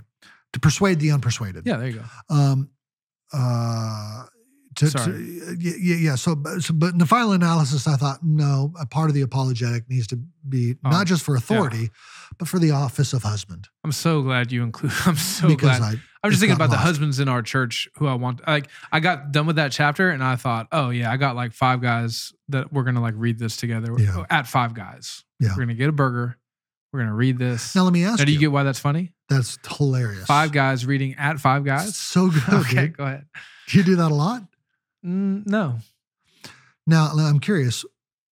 Were you thinking about the husbands that were abdicating or abusing their authority? Uh, by God's grace in our church, I, I don't really see abuse. We've had one or two situations where guys gotten close, Mhm. but in general, I'm just thinking like, this is. uh, I mean, really, every man in our church could read that chapter and benefit from it. So, Yeah. yeah. Well, I th- I think. I But that's the two tendencies, right? you can two- abdicate those or are- yeah, abuse. the, the be two too harsh or ditches on the two types of yeah. the roads, and I, and I hope that chapter is helpful for both. Yeah, I mean, yeah. Any guy who picks that book up and reads that chapter is going to be a better husband for it I if their so. heart is humble before the Lord. Please, Lord. um, I, I really appreciated how you talked about authority protecting what we love and value, Yeah. right? Uh, uh, authority is something that God gives us to protect the good, the true, and the beautiful. Can you elaborate on that? Well, that's why it exists, uh, I, I say in that particular section. In other words, if you have a universe, imagine, you know, the what you know what the scientific naturalists say the universal is, which is just a you know big bang Conglomeration of dust. conglomeration. It has Yeah, no meaning, has no space. value, Yeah. has you know, the morality doesn't exist, value doesn't exist. Well, in that universe, yeah, there, there, there's no argument for authority. Yeah. Like, sure, I, I can shoot you in the head, you can shoot me, whatever. Who cares? Consent Says who? Yeah. It's just it's it, th- but but why does authority exist? This is me kind of acting as philosopher here for a second. So so why does authority? Well, what purpose does it serve? Well, because there are things of goodness and beauty and value that we want to protect and preserve. And therefore, we're going to put a security guard at the door to protect the diamonds in the diamond store, right? Therefore, Yeah. we're going to put uh, a, a morality around the marriage bed and say sex belongs exclusively in the marriage bed Yeah. because what goes on the marriage bed is, is valuable and beautiful and wonderful. And we need to protect it with both rules and, and authority to enforce those rules, you know, in, in the Lord and so forth. So, yeah, the very purpose of authority is to preserve the good, the true, the beautiful. Yeah. Minus the good, true, the beautiful, then yeah, sure, I understand why our society today wants to dispense with all authority. Well, And how okay, much of how much of modern art is exactly that? The authority of the realistic figure, the authority of the line, the the, the authority of, of of beautiful things. So, so what is modern art? It's it's it's a rebellion against the true, the good, the beautiful. Yeah. And so modern art is just like, huh? What? You lost me on the art part. In a world that believes in authority, Yeah. in a world that believes in the true, the good, the beautiful, Yeah. you're going to want to paint things that are true, good, Oh. and beautiful. Okay. Good. Yeah. I'm back you now. Michelangelo's Yeah. Sistine Chapel. Mm. In a world that rejects the true, the good, the beautiful, You're going to want to transgress. authority. you're going to want to transgress Yes, everything. And so okay. you're, you're going to do piss Christ. Ah. Yes. You're, you're, a la you're, you're, you're, you're gonna you're gonna want to do just a big black canvas of nothingness. yeah. Just for our, our listeners and viewers, Piss Christ is not something you just made up. No, that's It's a work of transgressive art. sadly famous piece of art. Yeah, that's right. Um, I love art. I love Monet. You like Monet? Mm-hmm. I spend it all the time. okay, so Are you gonna tell that pumpkin head joke as well? Uh, that's you not probably a joke. shouldn't. That's not a joke. That's just a story Oh. about a friend of mine. But Okay, maybe sorry. maybe some other time. Hey, so if authority is meant to protect, that assumes that there must be something pr- to protect from. That's just the point. Yeah. Eh, but but authority is something that it seems like was given before the fall, where there was anything evil or bad Yeah. to be protected from. So what's up with that? Well, Authority is meant to protect, but before the fall, there was nothing to protect from, and yet authority was there. Well, no. I mean, w- what's what's what's the phrase? Adam Adam was, I can't remember the Latin phrase. He was able to sin, Right. Mhm. um, and which is to say, even before creation.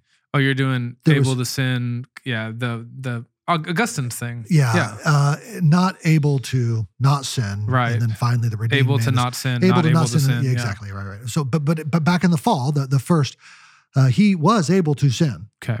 Which is to say there was always the threat and that's why god laid down a law don't eat from this tree any uh, any tree you can but not this tree Okay. and in that very command god was installing himself as the supreme suzerain as the old testament scholars Yeah. like to say as, as, as the supreme lord Yeah. and adam was to be an under king an Yeah. under lord a priest king a priest lord mediating god's supreme rule and that one command don't eat from this tree was a way of demonstrating that Hmm. Uh, which okay. is to say there there was something to protect absolutely Yeah, no, I see that now. Um, definition of spiritual abuse, really important. I, I really appreciated the simplicity of your of your definition. You say spiritual abuse is using the Bible or the name of God, right, uh, to justify your abuses, whatever they are. And you give some examples.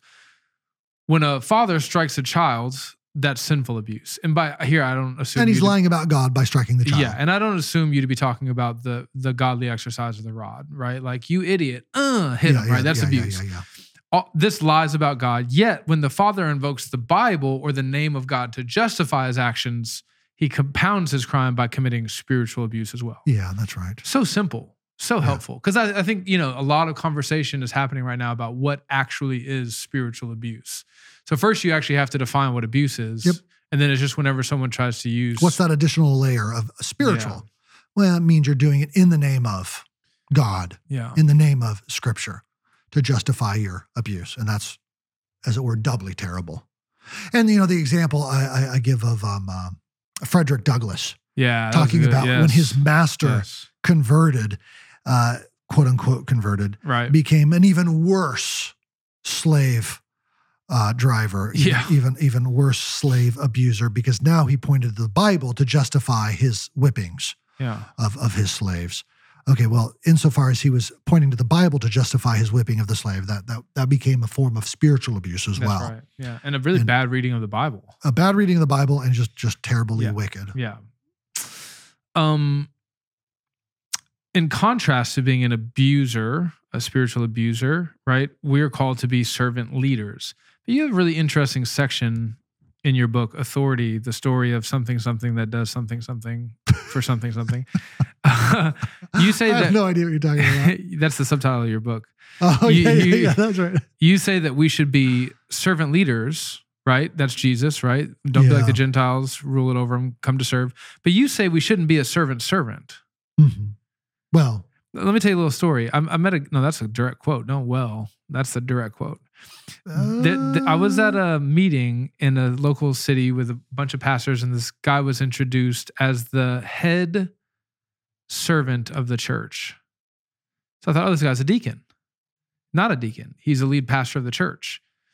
because the word deacon in scripture can be translated servant. That's right. Yeah. Right. But uh, he so wanted to emphasize the servant nature of his leadership that he eliminated the leadership. Give aspect. himself that title. Yeah. So what what's the difference between a servant leader, a servant, and a servant servant? Yeah, uh, my my my my discussion there emerges from the same sort of experiences you just described, which is kind of growing up in around churches in the 80s and 90s and early 2000s, an emphasis, you know, kind of think promise keepers, and they were trying to present a, a, a more beautiful picture of men as husbands and fathers and Yeah. pastors. And so this phrase was often used, servant leader. Uh, it- what troubled me about that, I appreciated the impulse and the purpose there, but what troubled me about it is it seemed to operate simultaneously with a diminishment of good authority, Hmm. good leadership. And so, yeah, in the the book, I asked the question: Okay, well, what's the difference between a servant leader and a servant servant? I mean, uh, is, is there something unique that a leader sh- does? Because in all the conversation, honestly, if you, you go look up servant leader in any number of books, they won't quite tell you what the leader does that makes the leader a leader. Leader. Yeah, yeah, yeah. And so that that that's what I'm trying to understand. Well, here's what you say. You say we need to get our heads around this. Jesus submitted and sacrificed himself as an act of authority. Yeah. His service was an authoritative service. He demonstrated his kingness by descending to death on behalf of his people and conquering sin and death, paying the ransom, uh, paying the penalty we deserved, uh, you know, propitiating the wrath of God and winning people to himself. It was an act of rule in his act of servitude right there. No, uh, when we say servant leader, I think what we're getting at is both a purpose and a posture. Your purpose is to serve and love others. Your posture is one of humility, right, and self-sacrifice. Yeah. But you're still acting as a leader. So, uh, Are you not really a servant? Jesus. Well, again, what do you mean? Does Mhm. that mean you're not giving orders? Because a servant doesn't give orders. True. A servant takes orders. Yeah. And ask yourself, does Jesus ever take orders No. anywhere in the Gospels? He doesn't. No. Kind of with his mom, but even then he says, My time hasn't come, woman. He gives orders. He tells the demons to go into the pigs. He says, We're going to this city. He, you know, he he he tells us that go, go into the city and get the donkey that's tied up and bring it back. You know, he tells them what he's acting as a leader. He's acting with authority, but he does so with a certain posture and a certain purpose, which Hmm. is to serve others. Yeah. And so that's where the phrase servant leader is fine if, we're- if we're getting at a purpose and posture. I think it's maybe can be less than helpful if, if you're not simultaneously saying, well, this is what you're doing as a leader. This is what a leader does. You just want to add an adjective to the office title. It's an important adjective, but you can't abandon the off. Like you're a leader. You can't abandon the noun. Yeah. Servant leader. F- Find, find as an adjective to Yeah. characterize the kind of leadership you're doing. Right. But the noun is still leader. Yeah. You don't want to swap them. No, you don't. You don't want to be the head servant. No, Right. That, that's and that's where I think that the the pastor who you said did that, I just called himself the lead servant. I, I appreciate. I'm sure he meant all the Sure. right things by Good, that, godly, im- but I think he's impulses. potentially fomenting some confusion and even weakness in the leaders in his church and in the homes. Yeah. So the, the this is something that I see kind of throughout your book. uh, there's a delicate balance to be maintained in exercising authority in redemption, right? You're trying to be a leader, but lead as a servant. You don't want to go too far in one direction. You also talk about uh, having to accommodate two sets of demand the demands of truth and justice on the one hand, as well as the demands of mercy and compassion on the other hand. Man, I felt that in my soul, hard. brother. And you talk about how this is the wisdom of domain, right? When, uh, excuse me, the domain of wisdom. Words are hard, and we've been talking a lot. Um, like, when do I need to go into the room, tell my daughter what you deserve is a spanking, but I love you. We're gonna go get I'm ice cream. mercy. Right. Yeah. I'm gonna give you right. And when do I say no? If it would actually be unloving of me to not dole out the justice that you so righteously deserve. Can you just elaborate more on that? Or did I just pretty much nail it? I kind of, yeah, I kind of think you did. Um, and it, it in some ways, this goes back to transcendence immanence. You, you know, you have a position of, of authority in a child's life or a, in the workplace or wherever the case is, and, and is now a time to assert transcendence by disciplining, or is now a time to to move in and uh, demonstrate a kind of withness Yeah. and say, "Let's go Yeah. get the ice cream. I'm going to show you mercy," as you just said. And the thing is, there is no algebraic formula, no logarithm Yeah. to tell you, or algorithm, sorry, no algorithm to, I was just gonna go with it. to tell you exactly when you do what. And that, Yeah. that does require deep wisdom. And so Yeah. the que- one question you're asking is, okay, is my let's decision to show mercy to my daughter now going to actually help her grow and trust me more and obey Right. better in the future? Or is she going to kind of increase in her sense of entitlement and actually be worse in the future? And that Yeah. requires me to know her and her tendencies and to study her yeah. and make a few predictions about the future, my best guesses. Because in fact, you know what? If I let her go, I told her she was wasn't going to be able to go to the, the friend's house this weekend that she was because she's grounded. But then she comes on Saturday night. She's like, "It's all my friends are there." You know, if I say yes, you can go, even though you're grounded. It's actually going to make her worse in the future. It's not Yeah. going to be for her good. Right. And so She's no, gonna think, oh, God says that I don't I can't do this, but if I do it, it's gonna be okay. exactly. So I, I'm making a judgment call. Yeah.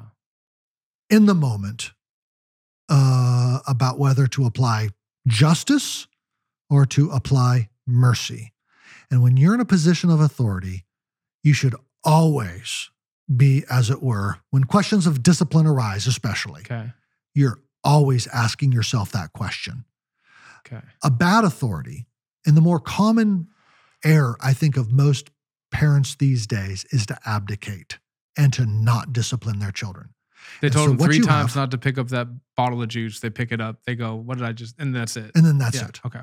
And what do you have? You have an entitled, spoiled, easily triggered, incorrectable generation. Hmm. Snowflake, may I say, generation of, of people who don't know how to be contradicted. Why? Because their parents never loved them enough to discipline them and to correct them and enforce their discipline.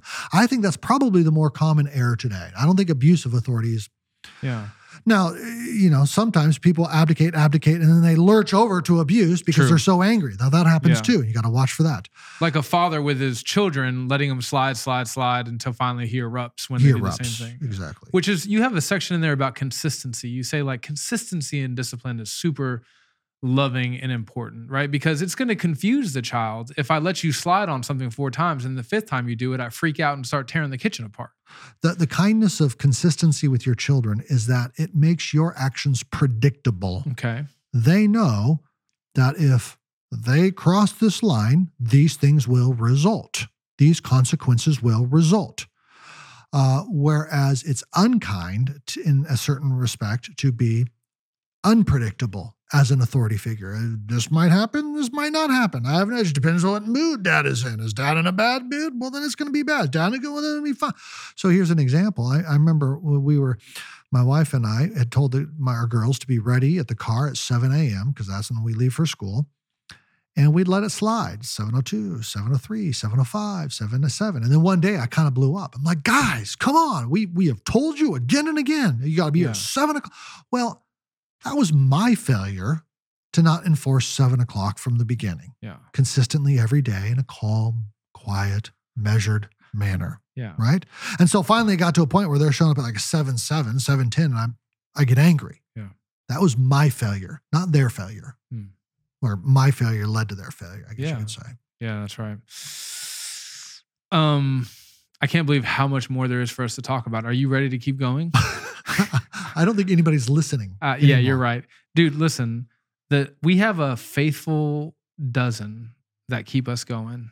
So I think Dozens. there are dozens of us. That's right. you you have a section on how submitting to authority actually is the pathway to greater exercise of authority. And that's what we see in the incarnate Christ. But you got to let me finish. Sorry.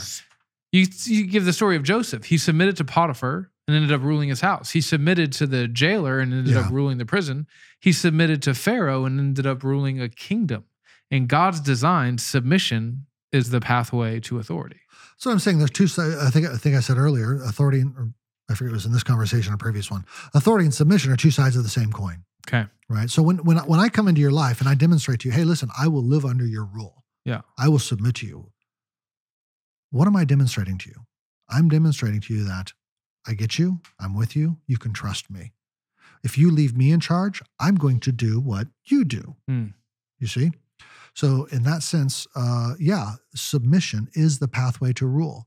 Whereas if I'm the ruler, the leader in any given domain, and you come in and you're just continually, you know, pushing against me Mm, and and and and not doing those things that I, I in my leadership in my authority I think are wise and right, I'm not going to trust you. Yeah. I'm not going to leave you in charge, right? Um, even if I have the best, you know, intent in your life, it's just like, okay, well, Sean keeps making bad decisions and, and doing unhelpful things and kind of thinking for himself or uh, you know for his own sake. Uh, so yeah, no, and I think in, in Joseph's example, and then of course in per, supremely in the incarnate Christ's example, who only did what the Father told him to do, only spoke what the Father told him to speak, and so won for himself, as it were, all authority in heaven on earth. So submission is the pathway to rule, and that's that's something I learned in my own life. Yeah. Can you Uh, tell the story you tell in the book? Because I thought it was really, really impactful. Well, it's it's it's a where I was in a church and the um the single pastor put up five men to be voted on as elders, and I voted for three and against two uh, in the first vote, and all five ended up losing. Not not one of the five men that he had nominated as elders reached the the required seventy five percent threshold. And so he went away and thought about it for a while, and he came back a few weeks later and said, "You know, listen, as I as I'm, I'm the one elder in your church, and I'm, I'm bringing up the same five guys." And I just thought, "Oh my gosh, I cannot believe that. That is crazy. We're a congregationalist church. The congregation has spoken. You're a tyrant. What's wrong with you? I'm going to protest vote against all five. And uh, he said, "Well, listen, if you have questions, I'm going to do a little meeting and tell you why I'm doing this, and please come to the meeting." And so I went. And as I said, I was planning on protesting vote against five and kind of give him on a what for in this particular meeting. But in this particular meeting, he said, listen, as the one elder in, in your church, the one pastor that you've acknowledged by virtue of being a member of this church, uh, I'm saying to you, is I'm trying to be faithful before God, there's just not another set of men I can put in front of you. It was actually his humility that led him to do that. Yeah, He just couldn't, yeah, in good conscience. I, I think that's right. Now, it's possible it was his pride. It's possible. I don't know his heart. Yeah. Finally. but, you know, but- but- yeah, at this point. but at this point, I'm thinking, well, what for me, it was sort of a rich young ruler's moment. Okay. it was Jesus saying, okay, sell everything and follow me. But in my case, it was, I want you to submit to him. And so follow me. Because I had an opinion, a high opinion of myself. I had a lot of money, but a lot of opinions about myself. Yeah. And uh, it was just Jesus saying, no, I want you to submit to him. And, and, and in so doing, follow me. And, and the Holy Spirit kind of convicted me to follow this guy. Hmm. And so, by God's grace, unlike the rich young ruler, I did. I submitted to him, and I ended up voting for all five. And yeah, I do think for him, it was a, it was, it was an aspect of authority. Like God has put me here. I'm trying to be faithful, and as I stand before God, these are the only guys I can put in front of you. And so I voted for him. And what was interesting is what a remarkable change that affected in my own life. Hmm. Right, uh, something switched, and I went from kind of the nonconformist, not nonconformist always with a kind of snarky comment and you know stump the pastor question posture Oh, yeah. to one of submission and following and trying to be helpful and asking questions that would help the room and doing hey what can i do here to help posture. And little by little, as a result, sure enough, more and more authority in the church began to come to me. Hey, Mm. why don't you teach this Sunday school class? Hey, why don't you um, uh, lead this small group Bible study? Hey, would you consider being a deacon? Right. And eventually the, that that church sent me off to seminary. Um, and I, I remember I got, kind of got to the end of that chain of events and looked back on it and thought submission was the pathway to growth, remarkable growth in my life. And it was the pathway to more authority. Mm, Wow. yeah. This is something people never talk about and think about. How Which is not to say that you can't seize authority apart from submission, no, that's you right. can. You certainly you can. but if you want to get the authority and be equipped to use it well, I think that's ordinarily ordinarily, yeah. yes. I I, I think that's right. And I just it's hard thought- for people to trust that process, brother. and in some ways it was, it was oh absolutely Yeah. Well and because so often it's poorly used. Well, and you say here that what's interesting in the Bible is how closely related the ideas of submission and faith are. Right? The ability to s- it, submit yourself to that man's leadership was an act of faith towards God. Yes, that's right. That's exactly right. Oh, and that, that that's coming very much from the, the the the story of the Roman centurion who who goes to Jesus and says, "Hey, look, I too am a man of authority with people under me, and I say to go to that one, go go, and he goes, and that one come, and he comes." Um, what is he doing in that moment? He's acknowledging Jesus' authority, and he says, "So if, if if you say the word to my servant, he will be healed." Yeah.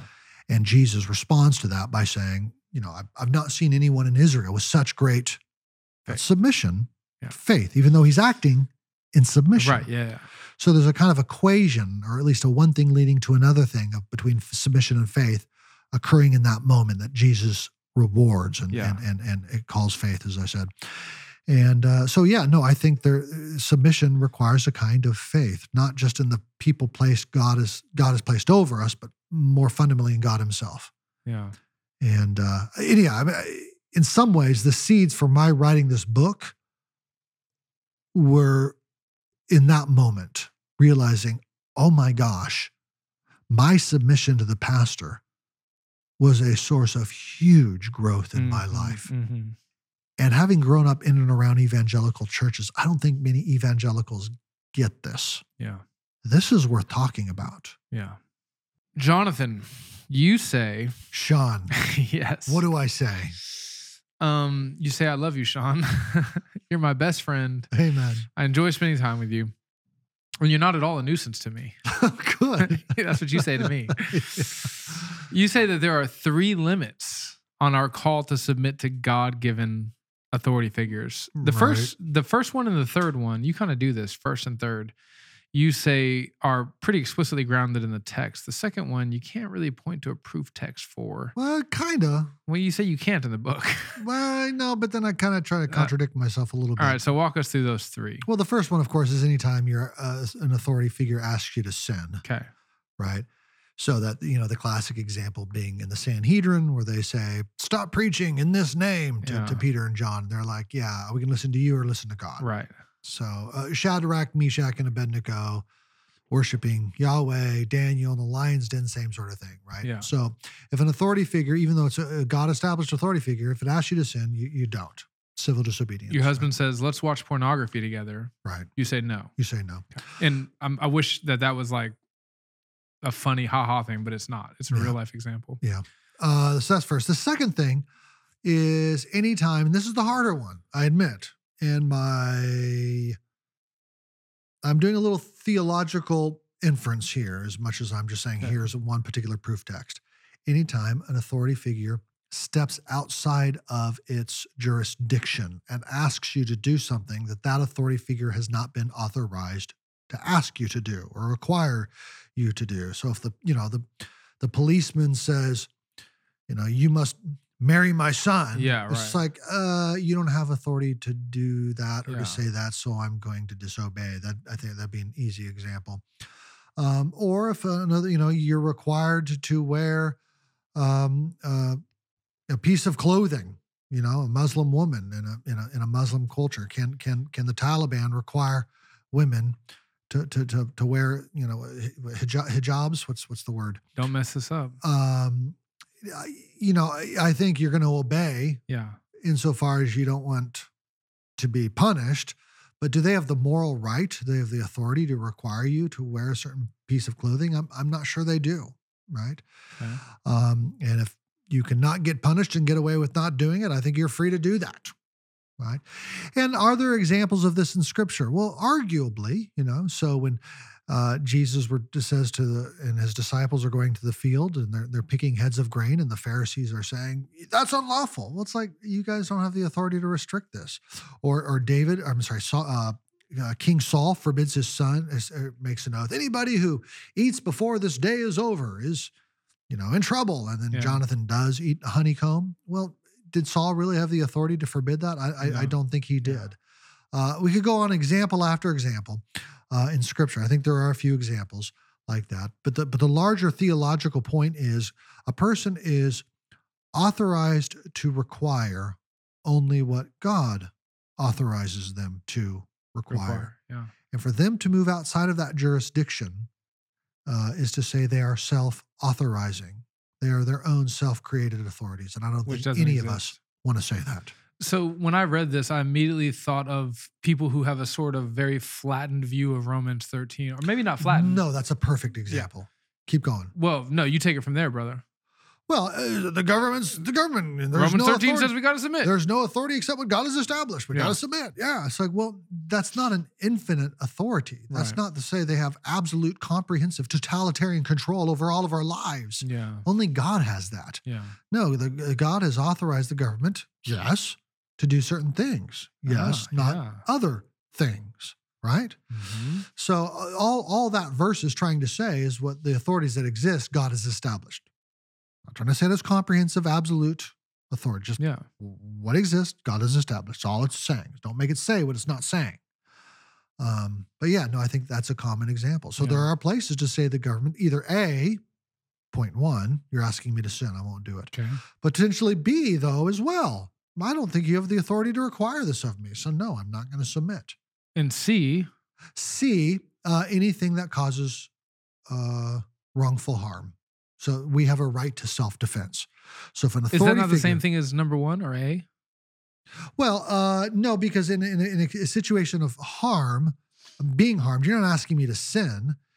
You- You're just asking me to endure your sin. Oh. Right? Yeah. Okay. So, so uh, you know, if a father smacking, punching his child, does the child need to submit to the father's punch? You'll No. submit to me. I'm your dad. right. Well, yeah, I am called to submit to you. You're my dad, but I'm not called to submit to you to the point of you physically harming me in a Right, wrongful way. Right. So I'm going to duck and run and trust that when I give an account to Jesus on the last day, he's going to say, Yes, you were right to duck and run. Well, let's take this and put it through the lens of a pastoral situation that you and I are, are both slightly familiar with at a distance. a woman's married to a man. The man has been church hopping for 20 years. Okay. Do you know which situation I'm talking about? I think so. the man's been church hopping for 20 years. They join a church. They're there for two years. He's ready to leave again. Right. And, uh, and he's got bad, dumb reasons for it. bad it's sinful reasons right Uh, it's a pattern that needs to be discerned but at this point the pattern's pretty clearly discerned the wife says i'm really torn. My husband's my he's the leader. I want to submit to him. On the other hand he may be doing number three here right? He may be asking me to do something that's going to harm me right? Or maybe he might even be asking me to sin by going against the covenant that i made with this church because there's really no good reason. Now that one's a little less clear but either way right do you think there's some some one of these three things applies to that woman in that situation the wife Uh, I, I remember when uh, our, our our mutual friend raised this, and I admit it's it's a really tough one. It, it's a gray area to me. Yeah. Um, and uh, I, I you know I can see arguments being made on both sides. I think in the final analysis, I leaned in the particular direction of her. Um, number one, reproaching her husband and saying, "Look, this this this is wrong, and I I love you. I think you're being foolish. I think you're probably sinning." And the, the way the brother, there's more details, but the way the brother described it, uh, you know, raises question of, uh, of is this guy even a Christian, right? And I, I think that'd be a reasonable question for a wife to ask. I, you're not acting like a Christian in, in the way you've you've been doing this. Uh, but in the final analysis, I, I am going to submit to you and go with you to another church. Uh, you think of First Peter three, the the wife there submitting to the unjust husband in that or the non Christian husband, and and and commending her gospel. Jesus says, or Peter says, in that context. I I I maybe lean slightly in that situation towards the wife doing the same thing here and submitting and going.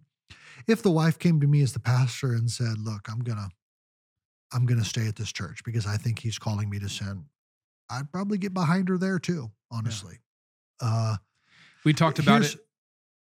Oh, was gonna, no, no, go ahead. No, you go. go ahead. I'm just having fun now. We talked about it. Uh, I leaned heavily towards um, heavily towards her probably staying, uh, not giving into her uh, husband's sinful pattern that would yeah. harm her.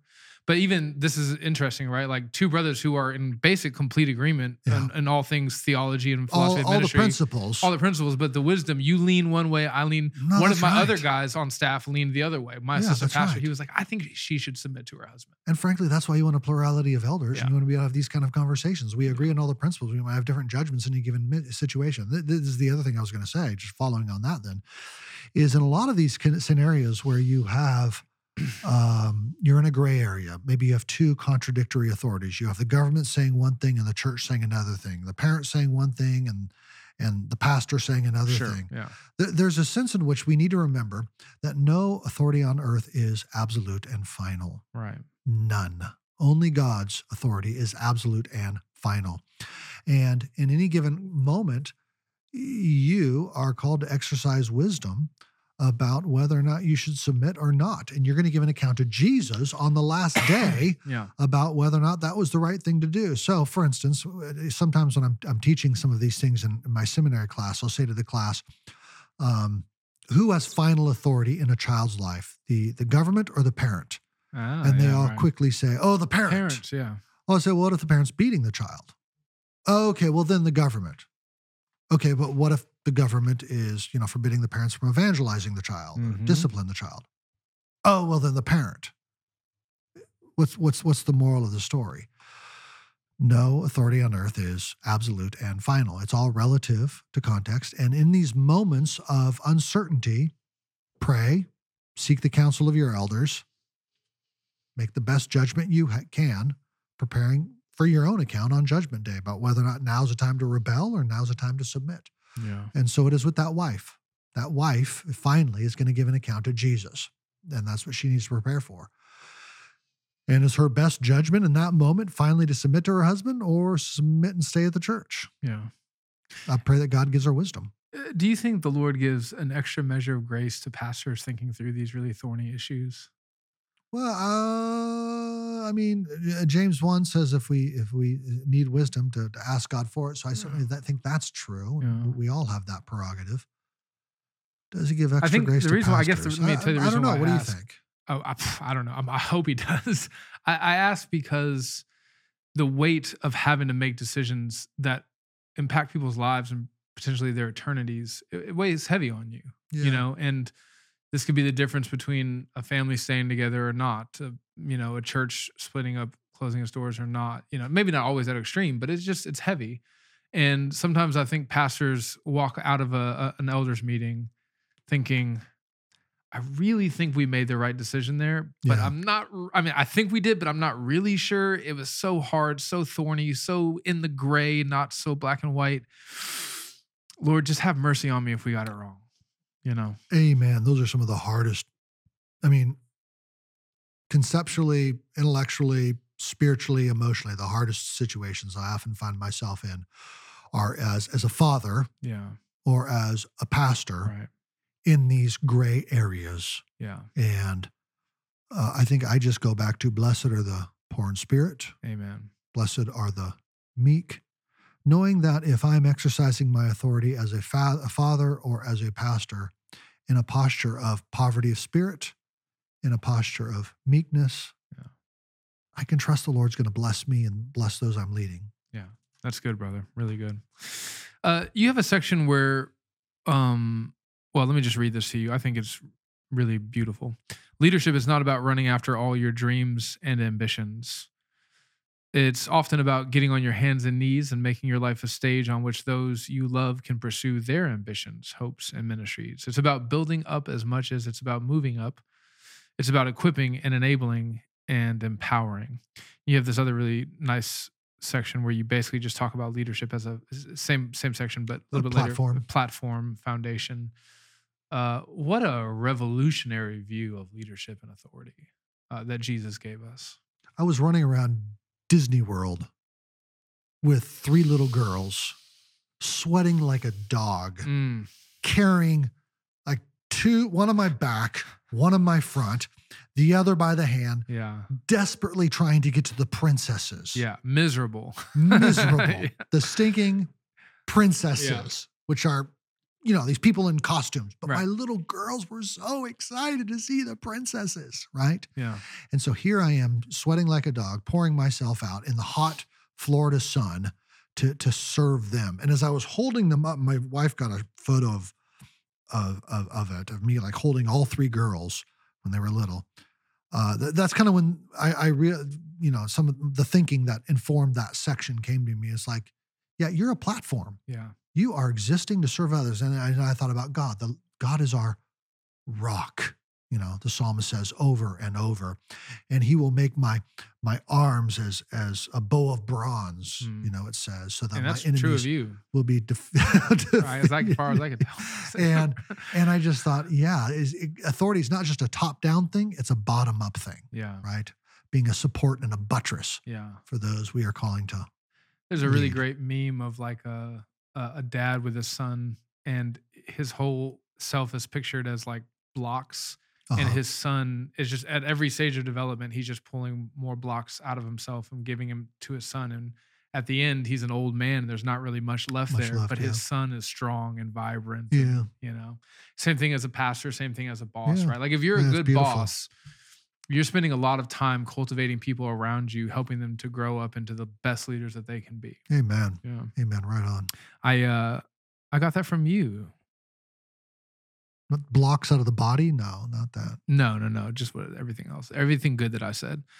Um if your growth in humility doesn't keep up with your growth in authority, Satan will find it much easier to trip you off the mountain into the yawning canyon below. So you, you talk about as we grow in in our capacity to exercise authority, that has to has to be accompanied by growth and humility, which is tough. It's paradoxical because the way that the world works is the more authority you have, the less reason you have to be humble. No, that's right. Right. It was also I wrote that reflecting on uh, people as they age and are successful, Mhm. and thinking specific. I was thinking of, of various ministry leaders who and pastors who had been very successful and received the world's praise Mhm. and had managed to create for themselves as they aged empires, quote unquote, Yeah. of of accomplishment and in the process became unteachable incorrectable proud living in a world entirely of their own making surrounded by people who only agreed with them and thinking of a few ministry leaders in particular Mhm. all of that preceded a a crash Yeah. that became very public. And it occurred to me in many ways, growing old does humble you. You know, I'm, I'm It should anyway. it should anyway. And I think it often it naturally does, right? You you realize you're not all that, right? You don't even have to be a Christian to grow old and realize, okay, I'm not a, the stuff that I thought I was as a college student or whatever. So in many ways, uh, uh, age humbles you. In other ways, especially if you're doing well, age can tempt you to new forms of pride, where if you've been successful and the young people are just dumb and immature and you know, you're growing wiser and you're realizing, okay, those people don't know what they're talking about. I've done this, I've accomplished this, I've figured that I know how this works. You can grow proud. And so, you know, you think of, of that passage in Chronicles where it's talking about Uzziah. Mhm. Uzziah was greatly helped. He succeeded. He did a great job as king. And then as he got old, he began to become proud, it says. What and, a tragic and and and forgot God. end note on his life. Oh, I know. Uh, and, and it ends terribly. yeah. And so it occurred to me as as those of us as as we grow old And especially if God has given us any measure of outward success in our leadership. Yeah, we, we need to double down on the desire for and the prayer for and the pursuit of humility, Hmm. lest we be tripped up in our old age. What a tragedy. David's Yeah. life. How does David's life? Solomon. I know. yeah. Well, well, Absalom. Yeah. Well, Solomon, yes, but then, but the David too. With Yeah. basically Absalom, and he he abdicated effectively, and he had a revolution. He had a division in his own family. He doesn't discipline his son for Tam, uh, Tamon for no Amnon for for raping his his half sister Mhm. Tamar, and then then Absalom comes in and usurps the kingdom and divides the. It's just terrible because David doesn't exercise authority in that situation. He- he's not growing in humility Hmm. And uh, how much do and, and Solomon being another example how, how much do we want to grow in humility as we grow old Yeah. Let's talk a little bit about discipline. you say that discipline is what gives authority its teeth. Yeah. Uh makes sense, right? If I if I tell my kids to do something or to not do something and they do or don't do it anyways, yeah then it's my ability to discipline them that that actually corrects that behavior, right? correct. Um not that all discipline has to be negative or or you know of the rod. But you say that our discipline volumes can be turned down to a 1 or up to a 10 yeah. Can you can you talk a little bit about that? Yeah um I, I mean the, i think in general you want to implement as much discipline uh, is as necessary to accomplish the Right. intended effect yeah and in a way that doesn't crush those you are leading. Now, there's exceptions to that, Okay. right? Excommunication. We're putting you out of the church, firing somebody, or putting you out of the organization. Capital punishment, yeah you know, uh, b- putting a person person in prison for life. So there, there are forms of extreme, all the way up to ten discipline, where, yeah, I'm not trying to accommodate for weakness. I just need to remove you from this organization, from this church, from this community. So there is that. Um, nonetheless, in, in most situations of discipleship with my children, my church members, with my employees, uh, the people I'm managing, I, I'm only going to discipline as much as I need to teach the lesson, Yeah. right? To help them do better next time. So yeah, that's that's where I want to. Uh, my fingers on the knob between a one and a ten, trying to figure out how much is necessary. And again, as I said before, I think the temptation for a lot of us is to abdicate, and that, you know, that's where the, the the the David, Tamar, Absalom, Amnon story, you know, would best be told. Uh, he he just failed to discipline yeah in that situation. A, a terrible abdication that led to great destruction in Yeah. his family and his kingdom. Um, but at the same time, again, fathers do not exasperate your children. You can do too much. right. So the parent who I, I actually saw this at chipotle not long ago. This mom kept saying hey honey don't touch that. And then the kid would touch it and she'd go no no don't touch it. And the kid would touch it. And then the kid picked it up and dropped it on the floor. And she goes no i told you not to touch that. Put it back. The kid does it again. She doesn't do anything. This lasted for 10 minutes until they left right? N- no discipline What is she teaching that kid? yeah. My authority means nothing. that's right. In contrast, I think we've also seen like the mom or the dad or both who like they're just on their kid. Maybe it's it's usually the first kid, right? The kid that we really feel like I can't screw this up, man. you know, I got to do everything Yeah. right. And it's that poor like first kid. yeah, I mean, just they they they look in the wrong direction. Hey, hey, what did I tell you? You know, and that can be oppressive, right? Yeah. It can. No, it that's can- right. So somewhere in the middle, Lord, give us wisdom. depending on the situation. Yeah, Lord, give us wisdom. But Yeah. you, you, you, again, and that, that goes back to the transcendence immanence kind of ratio thing. Like, I need to know enough to teach you that there are good, precious things that I want to protect Yeah. in your life and train you to, to, to be an authority figure in yourself. But you need to learn to submit to me. So, Yeah. yes, I'm going to enforce this for your good. Yeah. At the same time, I don't want to undermine your sense of agency and your worth and just crush you in the process. Yeah. You talk God, about God give us wisdom. yeah. If we ask him for it, he will. Amen. You say that there are different kinds of authority that have different textures. What, what's that about? Yeah, that's that's where I begin to think uh, specifically about uh, the authority of command versus the authority of counsel. Ooh la la. Is that is that what you want to talk about? You is that what textures is about? Well, uh, textures means things have different feels. You got a silky feel, you Uh-huh. got a burlap sack feel. Yeah. And uh, going back to office, right? A father's authority and the way he exercises authority with his son has a different texture, different feel than the workplace manager Yeah. or the, the policeman's yeah. authority. The, the, the, yeah. the policeman's authority with you on the street, if you're punking around, that should feel different Okay. than a father's with his sons or his daughters. Absolutely. Or a husband with his wife or a pastor with a church member. Okay. So you, you need to pay attention to, pay very close attention to the kind of imperatives and commands and instructions that are used in scripture to moderate, calibrate, adjust your exercise of authority in that person's life so that matches with those imperatives, commands, you know, instructions given in scripture. Yeah. Uh, whereas when a when a when a when some, you know men will sometimes say, "Oh, the father is the king of his own little castle."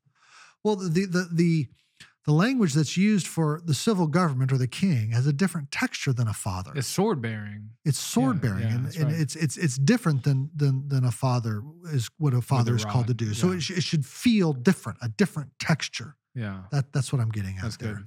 All right, so let's talk about command and, and counsel. This is, uh, I think, one of the most helpful concepts that I've heard you talk about over the years, not just from this book. What's at the heart of the difference? Because this is like highly conceptual. It sounds a little more egg-heady, right? Uh, uh, elbow patches on my right. What is authority of commanding? Give us the essence of the yeah, yeah, difference. sure. Two, two, di- two, two different kinds of authority: authority of command, authority of counsel. Bo- both of them are a legitimate, biblically given authority, Mhm. right? In which uh, I have the moral right to make commands that you must obey. Okay. The difference between the two is entirely in the question of enforcement. Do I have the right to enforce my authority, to discipline accordingly? So Right? I tell my daughter, you need to take the trash out. Yeah. She your, says no. your six-year-old daughter. Yeah. She says no. I make her take the trash out Yes, That's you have you have the right to, to enforce, enforce, that. it. I say, hey, babe, would you mind taking the trash out? And she goes, actually, no, blah, blah, blah. And then I come and I spank her. Right. No, can't do that. Oh, oh no, I'm my sorry. wife. Oh, you didn't say wife. What'd I say? You didn't say. Okay. My I asked No, my your wife. wife. I asked my wife, would you take, take- babe, will you take the trash out? She says no. I come back and I it's like I okay, spank well, her no, No, I can't do no, that. You don't. because I have the authority of Counsel. counsel. That's Okay. You have no enforcement mechanism. Okay. Now she's it's a real authority because she's under obligation from God to submit to you. She's under trash must be taken out To uh, wives obey your husbands. What's the next phrase? as under the Lord. In everything. Oh no. Now, children obey your parents as under the edit that out. Wives obey your husbands in everything. yeah. So so across the the the domain the, the dominion of life, Okay. being fruitful and bringing dominion to all all of life, yeah, your wife is to submit to you, Okay. but you don't have a- an enforcement mechanism. So so think about those authorities that do have enforcement mechanisms. The state has the power of the Sword. sword. The parent has the power of the Rod. rod. The, the church has the power of the, Keys. the keys. Yeah. Husbands and Elders. pastors Yeah. or elders, they don't they don't have one. They don't have an enforcement mechanism that I'm aware of that I can think of. I mean, just thinking through the Bible in my head, I, I just the shepherd's crook.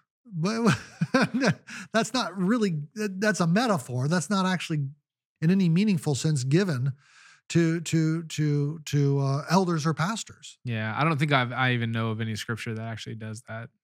Well, But- you, you right. You have the Yeah. You have the shepherd. staff, yeah. Psalm 23, sure. But but but yeah, no, at no point in the New Testament do are elders given the right to actually hit people on the head with Yeah. you know, a rod or staff. yeah. Right. Um, they, they don't have the right to excommunicate people. The whole church does. They have the keys. But the elder by himself does not, or the elders together do not. Right. Right. And the fact that a husband and elder have an authority of counsel, no enforcement mechanism, dramatically changes the way they exercise that authority. They do not exercise authority with ever threats. The way a policeman Or by force. Yeah. or by force, the way a parent Threat, can force, force. Yeah. with with with a young child. Right. Right. You can enforce by threat, by enforcement.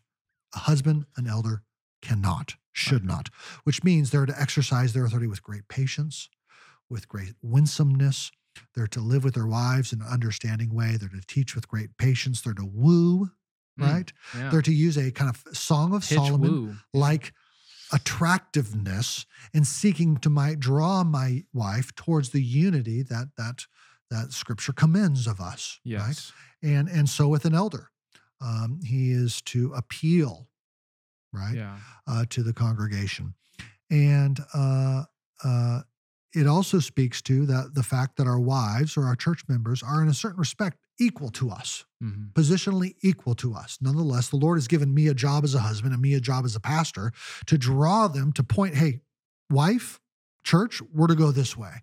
I want you to come with me. Now let me draw you with my kindness and my love and my patience and my, my long sufferingness in that direction as the leader that God calls us to go. Even as Jesus goes to the disciples and says, you know, leave your nets and follow me. That's what we're to do too Yeah. right with wives and and and and church members but it's a different kind of authority it's it's an evangelistic authority you might even say and and it, and it relates to the word, right? Because authority of counsel is still binding because, because the, Uh, the, I'm- I'm- the, the wife's under moral obligation to obey and jesus will enforce it well, I guess what I mean is like as, as a pastor, I'm sitting down with a church member, I'm, I'm exhorting you to some particular action or to abstain should, from particular. you should not date him he is not a christian Sure, and and I point to the word, and I go, I can't make you not marry this guy, right but I'm pointing to this authority that's over both of us, and Yep. I'm saying, you say you're a Christian, I'm saying we're a Christian. Here's what Christ says. So let's follow this together. Right. Right. My, Yeah. I have the authority to to bind your conscience by counseling you with the word. yeah no that's Right. that, that that's right As a husband, Well, there's, and, and i would say an application of the word that's right. So as a husband, there's going to be a couple of steps of of implication there sometimes. Like, should we move to this city? Well, I might not be able to point to something in the Bible. well with with with the husband i don't think it's so much the word you're binding them by the way that an elder does. Well, it can be. Because it's a, well it can be yeah, but it's it's it's a it's a dominion in all of life wisdom domain area right? Like should we put us into our kids this this school or that school? Should we spend the money on this vacation or not? Should we move to this city or not? So I think that is wisdom, but I guess I would just argue that all of those conversations should eventually end up back at the word, right? Like, why are we making the decision for this school or that school? Uh, sometimes it's just like this one's closer to our house, but Right, most of the right, right. time, the educational decisions that that couples are having to think through together are because one person hasn't really thought very clearly about what scripture has to say about education or should I take this job? Well, one spouse might just be thinking, you know, better money, better retirement, f- closer to family, may, may not be considering spiritual things. So I think more often than not, at least in my experience, even in in the in the spousal domain, it does require at some point for us to like look at the word together oh sure and try to let the word lead us down this wisdom path. well i think that's true but here's what i'm guarding against Okay. i'm i'm guarding against a kind of pharisaical mm-hmm. use of scripture in ways that scripture doesn't intend so that I can come to you and say, well, listen, you know, the Bible says this, and clearly that means we should do what I think on this schooling decision. Right. It's like uh, you're just manipulating scripture at this point to Yeah, get that's what right. you want. And Yeah. that that that can be a kind of spiritual You have a great quote in here, and I, I'm trying to find it. Go ahead. That that can be a kind of of spiritual abuse where you're misusing scripture for your own ends. I I I- I think it would be better to say, look, I, I'm trying to bring scriptural wisdom to bear. I'm I'm thinking this school school over that school for for these these reasons, you know, that I, I get from the Bible. I, I think, uh, you know, insofar as we're called to point them to God and raise up according to you know various uh, you know moral principles uh, as we learn from Scripture. I think this school will do a better job of it. Yeah. but that's not to say that my opinion on this one is necessarily the biblical p- opinion. Absolutely. You say it like this Legalism or self justification is native to all human beings. Becoming a Christian means repenting of such self justification and seeking our justification in Christ. Yet, the old sin nature still shows up in camouflage. Even as Christians, we still like to make rules, feel good about ourselves because we keep the rules, because are the rules we make up. And then we put ourselves over others because they don't keep our rules. Only now we fool ourselves into thinking we have the warrant of scripture behind us because we're able to make some tenuous connection from our rule to the Bible. On the one hand, pastors should be the first to stand up for biblical truth when it's clear. On the other hand, pastors, husbands as well, right? Yeah. Should be the first to stand up for Christian freedom when a matter is not clear so that our unity is built around scripture, not the wisdom of man. Yeah. Yeah. So, And- and so you want husbands to say, no matter what we're talking about, let's look at God's word to see if it has something to say on this. On the other hand, Yes. let me not pretend that every decision I want to make in the family is backed by God. Exactly. Yeah. Yeah, that's right. I think I could have written this book. Probably. You talk about God uh, exercising his authority uh, through covenants, right? Uh-huh, Re- yeah. Authority flows through uh, co- uh, God- God, God- structures his relationships with humanity through covenants. Yeah. Uh, or a word that might be a little more familiar to Americans, at least listeners. He constitutionalizes the nature of our relationships with him through covenants. Using constitution and covenant. yeah, I'm using. says- So what? What is what does the Constitution do? It's an ancient suzerain treaty, a Yeah. vassal treaty. See exactly when Bible scholars start to. That's what they do, and I'm just like, yeah, that's not helpful. Oh, in our church, we have a pocket-sized definition for covenant, Uh-huh. a relationship grounded in a promise. There you go. I know Bruce. Waltke probably wouldn't be happy with that, Uh-huh. but I think it works. No, I think that's good. Uh, but it's funny you switch out covenant for constitutionalized. what does the in my mind Constitution do? Co- co- the Constitution gives structure to the, the the nature of the American Republic. okay. right? And it doesn't it doesn't g- give you all the laws, but it gives you the laws about making the laws, right? It doesn't say you have to drive this Okay. fast. Yeah. doesn't say you know home owners must you know do this or that, but it, establishes the the overall structures of a society by which we make those kinds of laws. In the same way, the covenant of creation doesn't give us all the laws. The covenant with Sinai, the covenant with the new covenant, doesn't give us all the laws, but it, it establishes the basic structures by which we then do govern ourselves in the myriad decisions that we have to make on a, on a daily basis, right? And so, what's crucial when you're interpreting scripture, asking, okay, who's authorized to do what? What institutions, what offices exist that are binding on me? D- d- you know, the command not to eat of that tree of knowledge of good and evil, does that bind us? Well, no, of course not. That's a different moment in redemptive history. Okay, what about the laws given to Israel? Do they bind us? Well, well no, that's a different covenantal moment. Okay, well, what must the church do? Is, is- does the church submit to the state in these matters or in those matters? You know, does the state have the right to enforce all 10 commandments? You know, worship no other gods except for me? Or, or not? Well, we have to look at the moment of redemptive history, of covenantal history that we exist within in order to answer those questions. What constitution, what co- covenant is in play at this moment? And interpret the Bible accordingly. That, that's what I'm trying to say. Are you a theonomist? No. Are you? Uh, no. Depends on what you mean, but no. Depends on what the meaning of is is. Stop. Uh, you just wrote um, quick little segue. Essentially, you edited a journal that is a, a very thick, dense book. Uh, called a new Christian authoritarianism question Uh-huh. mark, asking the question of whether or not the growth in Christian nationalism and theonomy in this moment is a biblical or a new kind of authoritarianism. And Yeah. The journal is saying the latter. It's very good, very useful. You can't read the whole so. thing. I mean, maybe No, no, maybe no, someone can. No, no, no. I think you should just go through the table of contents And and, look at the what works. titles that are Yeah. most relevant to whatever thought theonomy issue you're dealing with. Exactly. And I'll be surprised if you're not at to some extent dealing with it. Well, yeah, yeah, I mean, I mean, some churches aren't. Yeah. Um, I guess what I mean to say is I'm it's- it's- surprised it's at how many problem. churches are. no, that's right. yeah, that's it's a lot. Uh, I really appreciated your treatment of Genesis 9, which is a, a, foundational text. Speaking of theonomy, Yeah, right, exactly. One segue right into another. Bada bing. Um, you say it's kind of the the Great Commission text for churches. for yeah. for for churches. Um, uh, for, For- yeah, for, for governments.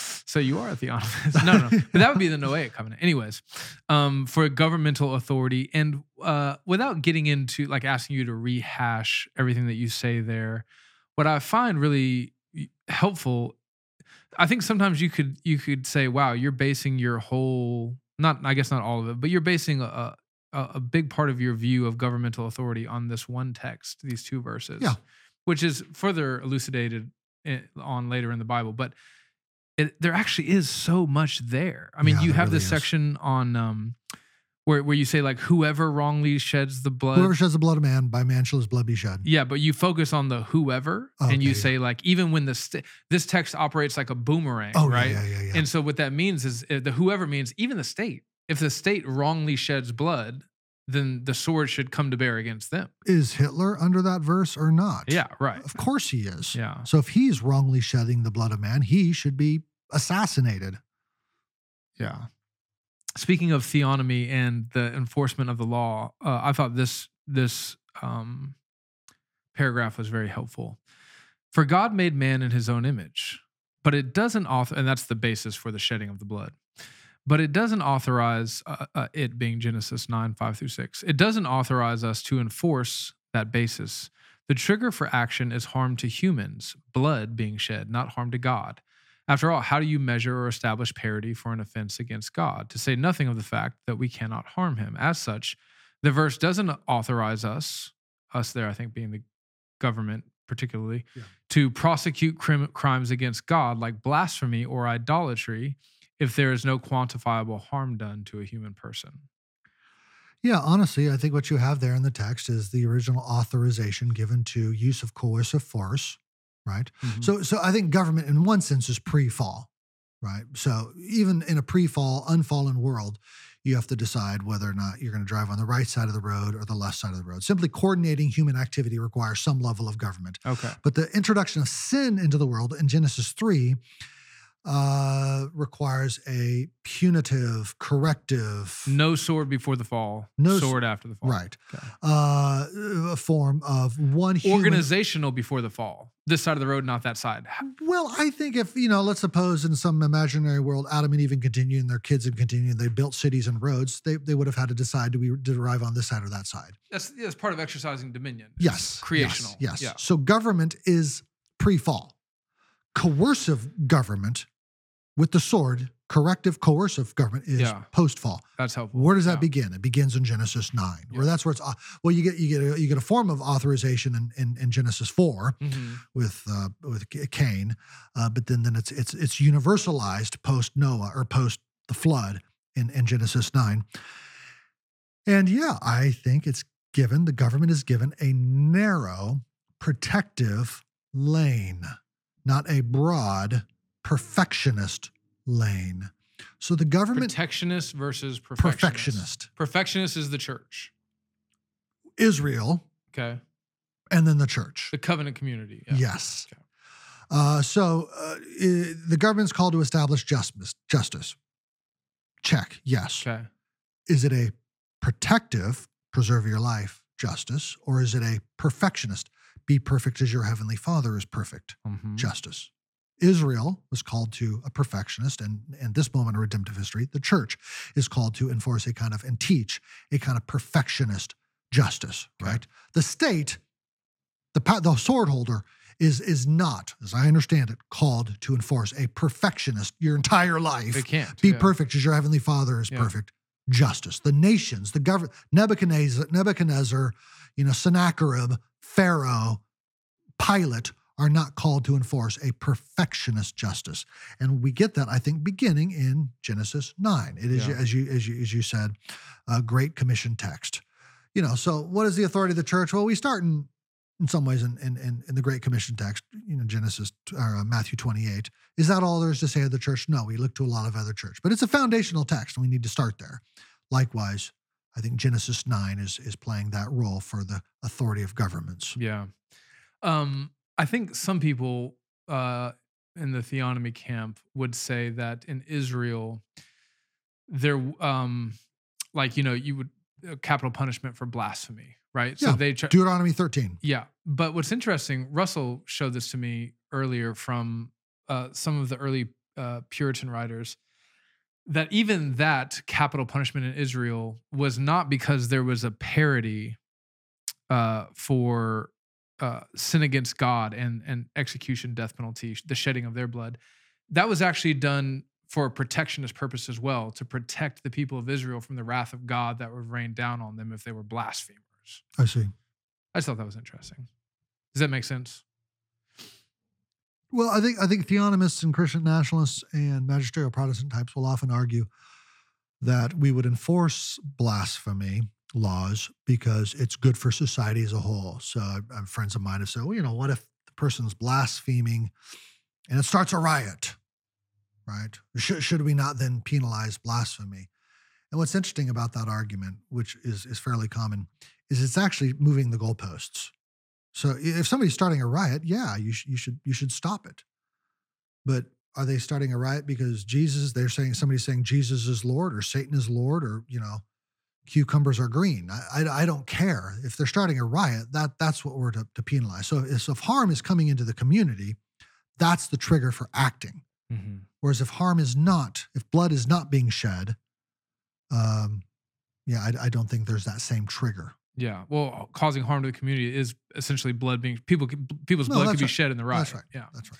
I, I guess I just thought it was interesting. I think we would say, okay, we're not going to shed people's blood for for uh, um, harm to God, right? Like blaspheming His name, right? But we would say, oh, maybe they did that in Israel, but we don't do that today. But they didn't even really do it in Israel. They didn't. They, they didn't equate punishing the blasphemer with protecting God from harm. They still saw it as a protectionist impulse to protect the community of Israel from God's wrath coming down on them for Yeah. their blasphemy. that, that may be. You know, Yeah. that's right. That's right. That makes sense. So you talk about the reasons why the authority in the government exists, and you say there are basically three reasons why the authority for government exists: fulfill the dominion mandate, help secure basic conditions. Oh no, wait, is that right? Is there three reasons? I think so. You're like, what Number one, to to to to to, to to protect against harm. Yep. Number two, to carry out the dominion mandate, To, and to number facilitate the conditions for the dominion mandate. Okay, that's important. Li- life is fulfilling. You you and me right now, uh, the, you know, the, the brothers who are film helping to film this are, Yeah. are fulfilling the Dominion mandate. They're not doing Yeah. the work of government, but the government has secured the conditions necessary for us to do this. Right. We have We have we have safety. Yeah. We have we have roads that we are able to Yeah. drive to that are policed. Uh, you know, taxes were paid so that we have a, a standing army that protects us from various forms of Yeah. harm and, and and so forth, so that we can go out, get on with doing our business. And and the, the where I get that from is the fact that Genesis nine, five, and six, which you alluded to a moment ago, whoever sheds the blood of man, by man shall his blood be shed. For man was made in God's own image, is set in between Genesis nine one and nine seven. Okay. It's bookended Okay. by be fruitful and multiply. Mm, All right. So five and six, authority to government, facilitates very concretely, textually facilitates verses one and verses seven, yeah. sandwiched by them Yeah. in the, in, in the text. Uh, so why does government exist? One, to, to punish crime, but two, to facilitate people's ability to fulfill the dominion mandate. Yeah. Now we're going to have disagreements and arguments about how expansive that is. Fine, Sure. let's have those arguments. Yeah. But let's at least say there's a principle here at play Yeah. that needs to be acknowledged. And then finally, number three, I say government exists to uh, provide a platform for the work of redemption to ensue. So Genesis 9 comes before Genesis 12, the call to Abraham, Right. for a reason. And uh, the, You, the- you, go ahead. you say it like this. You say common grace sets the stage for special grace, Right. like teaching people to read so that they can read the Bible. Yeah, yeah, that's exactly right. And I, I think I think you see that very clearly in, in a couple of New Testament texts, for instance. Um, so so first, I think of Acts uh, nineteen. No, not Acts nineteen. Help me out. I don't know. I was busy looking at my notes. Why can I not? Oh, this is really embarrassing for you. Oh, this is terrible. I mean, dozens of people are going to watch. Oh, this. it's 17. Acts 17. That's what it Okay. is. Uh, Acts 17, where he's there in the Areopagus and he uh, addresses them and he says in verse uh, 26. And he made from one man every nation of mankind to live on the face of the earth, having determined allotted periods and boundaries Mm, of their dwelling place. So the boundaries, national borders, Yep. allotted periods, the duration of those nations. yeah. Why? Verse 27 that they should seek God and perhaps find their way toward him. Right? So he he established boundaries, Yeah. durations, Yeah. nations, Yeah. civilization, and those structures Yeah. that people could find their way to God. A Mm. very similar uh, principle, and maybe even in some ways clearer, uh, occurs in First Timothy. Do, do you want this? Of course. Uh, just insofar as this is helpful and instructive for, for But I'm for getting a little listening. sleepy, so try to like ratchet up the intensity a little bit. First of all, then, I urge that. Yes. Supplications, prayers, intercessions, thanksgivings be made for all people, for kings and all who are in high positions. That, okay, why? Why should we pray for Mm-hmm. kings? That we may live a peaceful and quiet life, godly and dignified every way. Okay, so I want kings to exist, I should pray for them so that we can live peaceful and quiet lives, Yeah. godly and dignified. Yeah. That's what they do. They help us live peaceful and quiet, Yeah. protected, safe Yeah. lives, godly and dignified Common grace. this common grace. This is good, and it is pleasing in the sight of God our Savior, who desires, here's kind of another so that, who desires all people to be saved and come to the knowledge of the truth. Okay, so I want to pray for kings, not that they can act as missionaries and bring people to knowledge and truth. Right. Rather, there's two steps there. I want to pray for kings that we can live peaceful and quiet lives So that we can send out missionaries. so that we're safe and can send out Yeah. missionaries so that people may find God and know Him. So th- You- there's two steps there. you say like this: the government's job is to clear the path, smooth smooth the road. You say it better than that. You didn't stumble when you. The government's job is to clear the path, smooth the road, set the stage, build a platform. A clear path and a smooth road pleases God and should please us for salvation's sake. Yeah, that's right. So ultimately, governments exist to serve the purpose of redemption, Yeah, not directly, yeah, but as a preliminary step. yeah, Again, like teaching people to read so that yeah. they can read the Bible. You also say like this you might say that the Bible approaches governments like parents do a babysitter, right? You don't expect the babysitter to train your children up in, you know, the highest levels of education and religion. You basically just want them to not so poke each other's eyeballs out, Yeah. right? Keep them from get running out on time. traffic. Yeah, right. And that's what you want the government to do. Like, Exactly. keep us alive so we can do the work of the gospel. Exactly. Uh, going back to that Acts 17 text, um, you have a really interesting section in there where you talk about uh, how God raises up leaders for a time and then takes them out once they're injustice, once they begin to drift into too se- severe of an injustice. Can you like riff on that a little bit, or do you remember even what you said there? Yeah, I mean, admittedly, that's a little bit speculative. Uh, there, there, there does seem to be a pattern, though. Uh, you know, think of Habakkuk, where where Habakkuk's like, why why why all these unjust governments that that you're allowing? Yeah. And uh, he he- he says, well, don't you worry about it. I'm, I'm going to take them out too, right? Yeah. And you get the same thing with Pharaoh. God comes along and says, I raised you up so that I can display my glory. And, and insofar as uh, th- these governments are, Pharaoh is committing great injustice, uh, I'm going to take him out. Um, you, you see that in Isaiah and the prophets, uh, these governments that become unjust, God eventually takes them out. Uh, you know, I think of Isaiah 10, for instance, uh, with, with, with a rod, he's eventually going to bring punishment on that rod that he used to discipline Israel. Yeah, that's right. Um, throughout Scripture, what you have is you have you have basically two kinds of governments: uh, those that protect God's people and those that destroy God's people. Mm. Pharaoh at the time of Joseph protected God's Yeah. people. Pharaoh at the time of Moses devoured God's people. And you can think about different moments of redemptive history Yeah. doing one or the other, protecting God's people or Judges, kings in Israel. Yeah. yeah, Go devouring. God's people. And uh, I, I, yeah, I. It seems to me that okay, so that's that's redemptive history. Do we say see the same thing in natural history? And Augustine's City of God, in many ways, is asking that question: like, Mm. why, why did Rome fall? People, you know, Christians were like, we thought Rome was blessed and chosen by God, and and, and Augustine writes City of God to say, well, no, actually, it was terribly unjust. Mm. And so God has every right to take Rome out, which he's done with these barbarian hordes.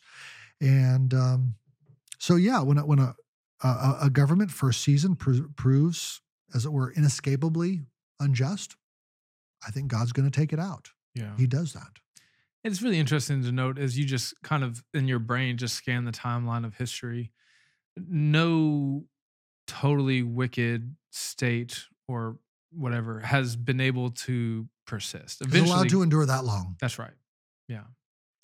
Uh, I don't want to wrap up before talking about managerial authority. I think for pastors in particular, this may be one of the most helpful parts of the book. Like, hey, you should read this, right? Like, you're a boss, and I want you to go out there and represent the authority of Christ well uh, in in your workplace. So, can you talk to us about managerial authority? Uh, that was that was a hard one to write because there is so little in Scripture that seems to relate directly to us because what you have in the ancient worlds is economies that are structured very differently than Yeah. our own. So if you go into the Old Testament, you have the the patriarchal structure where uh, you have a patriarch like Abraham, and then you have both his his children and his slaves all working together in that household, and employment works through that kind of patriarchal structure. In Old and New Testament, you, you, you're dealing with slavery and, and much of the quote unquote economy is, is structured by slavery. And how does all of that? And so, what does Scripture address? Scripture addresses the economies that were and and gives instructions in those contexts. And so now I'm trying to translate that into the present uh, volunteer employment Yeah. economic structure society. And I'm trying to But take from with a this very- subject like slavery, I mean, you can misstep and it won't be that big of a deal. You say something wrong about slavery, it probably won't be very controversial. yeah, yeah, no, you're going to get in big trouble Okay. fast. I appreciate your sarcasm. Uh, you you have clear instructions both to those under, um, whether a commanding officer, you have that in the Bible too, of course, Yep. uh, or those under a, a, master to, to work as under Christ. You're you're seeking to do that, and you're seeking to to bring glory and honor to Christ. Yeah. That should impact how you should uh, function as a worker.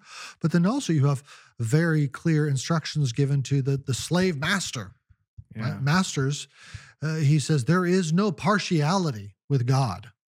So he doesn't favor you over your slaves by any stretch of the imagination.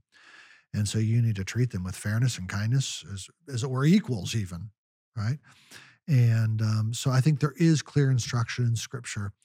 Uh, you just you need to work through some of those contextual differences to get there, and I I, I attempt to do that in the Yeah. chapter. I think you did a masterful well. job of it.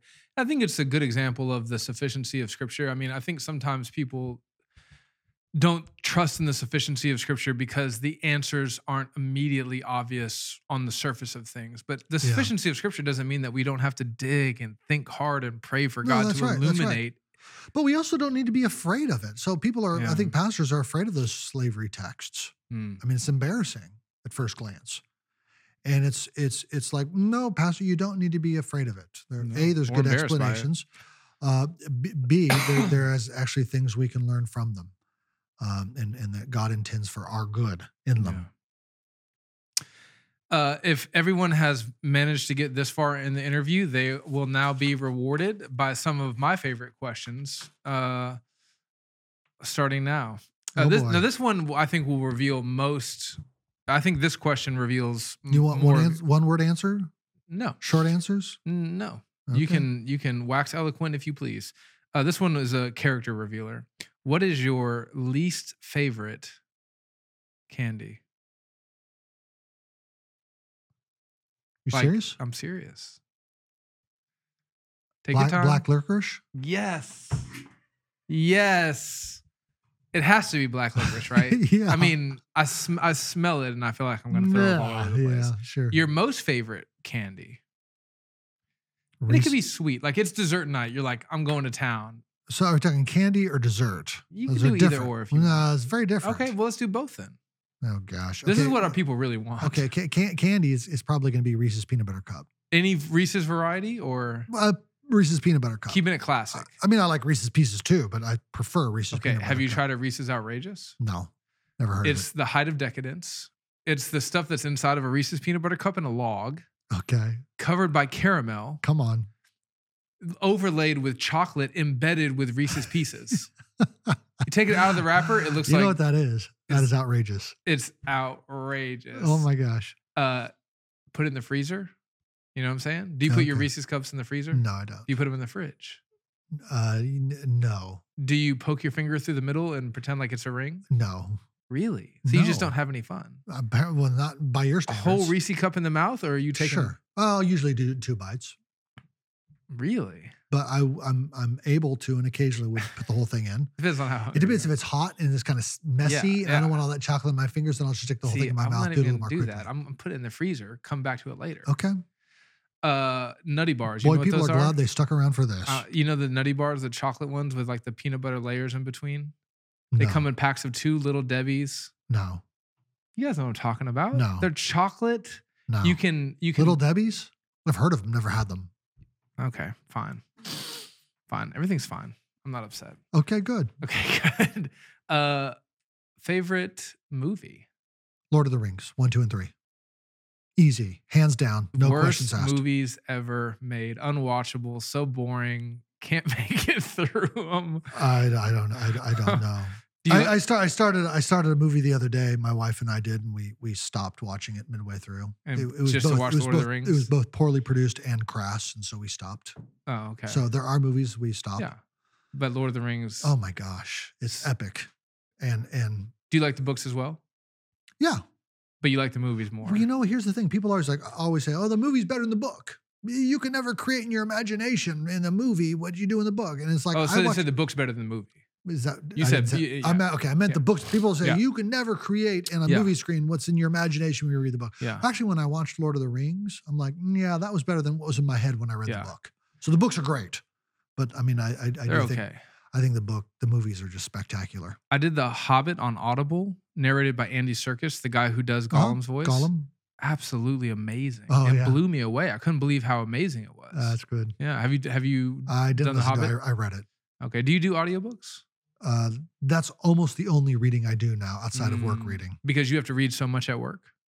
A, because I read a lot at work. B, because I just have a hard time with my schedule these days finding time just to sit down and read a book. Yeah. So most of my reading now is done on the go. Right. So useful. I'm I'm, I'm trying to Audible. encourage more people. Uh, so many of the nine marks titles are, are free if you have an audio uh, Audible Plus membership.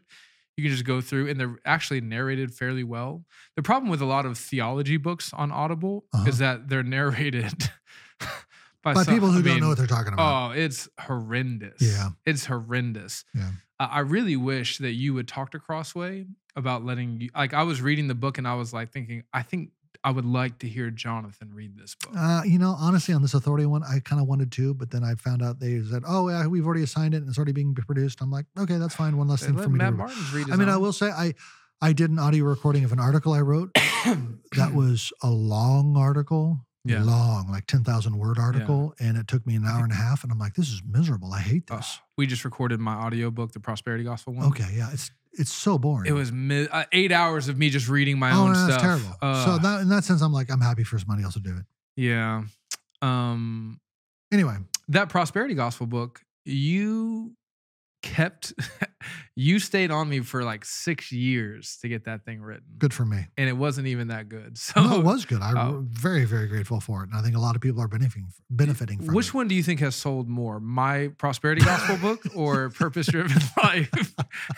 Do you know Purpose Driven Life? I've, I've heard of it. You, whose do you think sold more? And you can say international if you want to. You know, I haven't I haven't checked the stats on that recently. okay. Um, what are you reading right now? I'm reading a novel by Cormac McCarthy. Blood Meridian. That's correct. Yeah. Did you not want me to say that? I don't know. okay. Well, it's out there now. yeah. uh, who is your favorite fiction writer? I don't know if I have one. I don't know.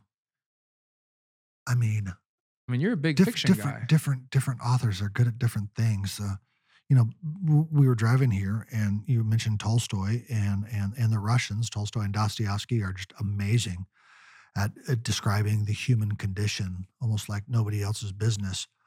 Um, you know, uh, but but when it comes to things that are more relatable to this world in the here and the now, it's it's going to be more American authors that I I find. Hemingway.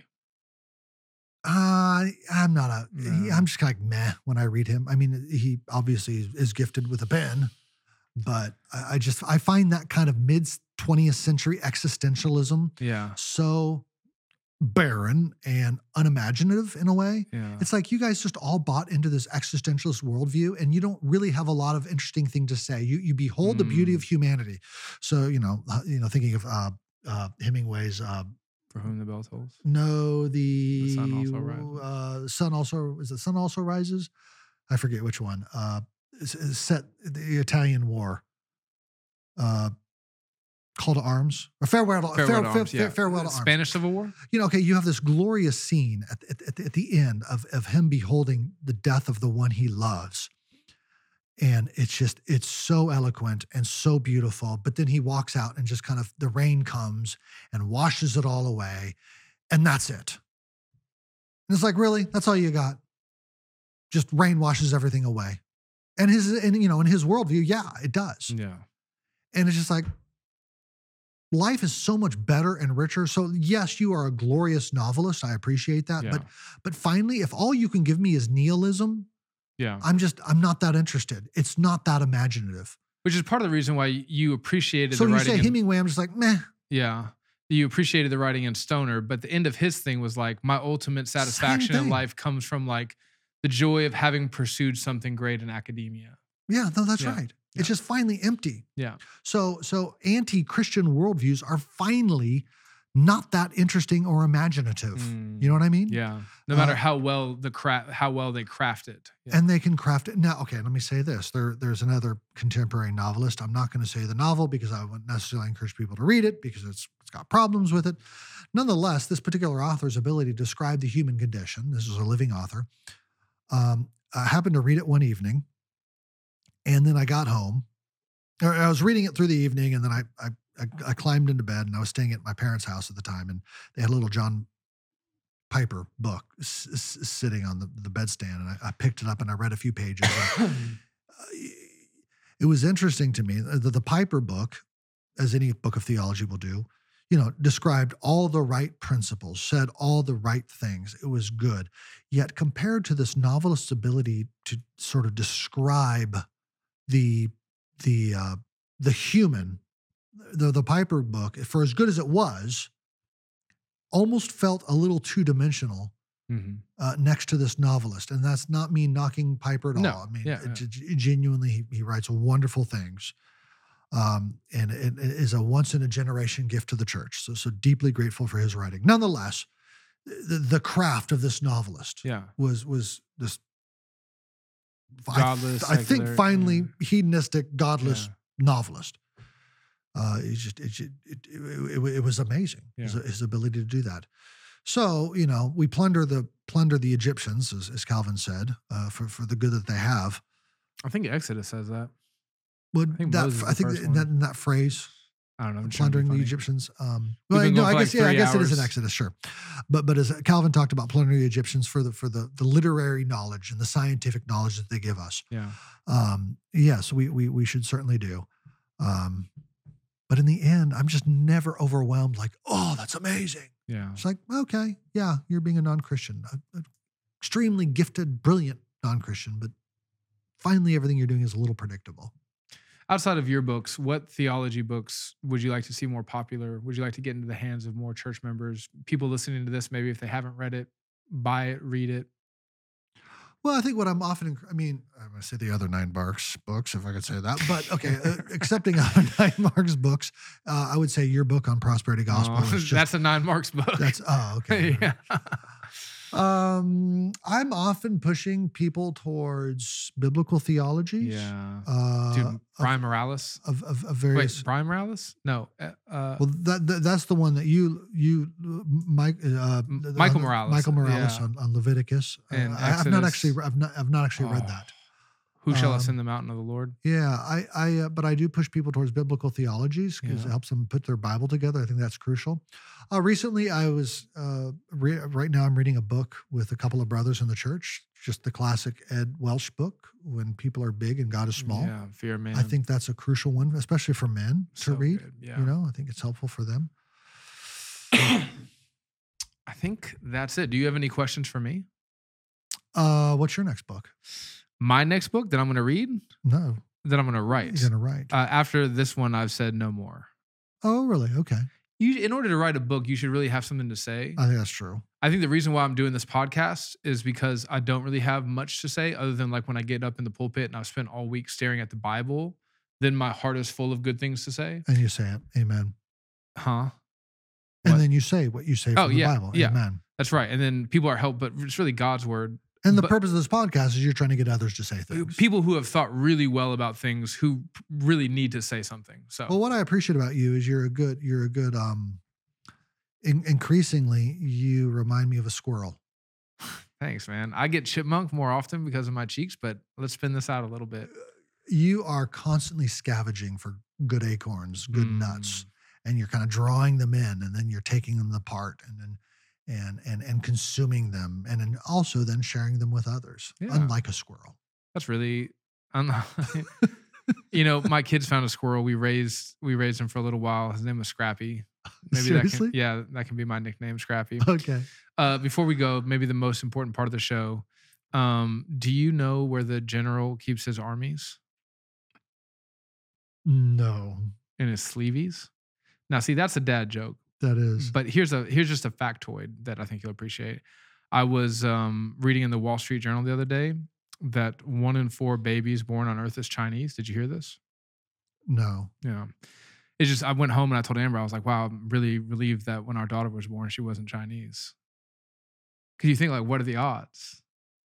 Like one in four. Yeah, I, I don't even feel like I should. Should I acknowledge that? I mean, what a I don't know. This is kind of an awkward moment. I'm not really sure how to respond to that. In a way How do we even end this show? Probably with prayer. You started us with prayer. I'll close this in prayer. Thank, Thank you, you, brother. This has been really good.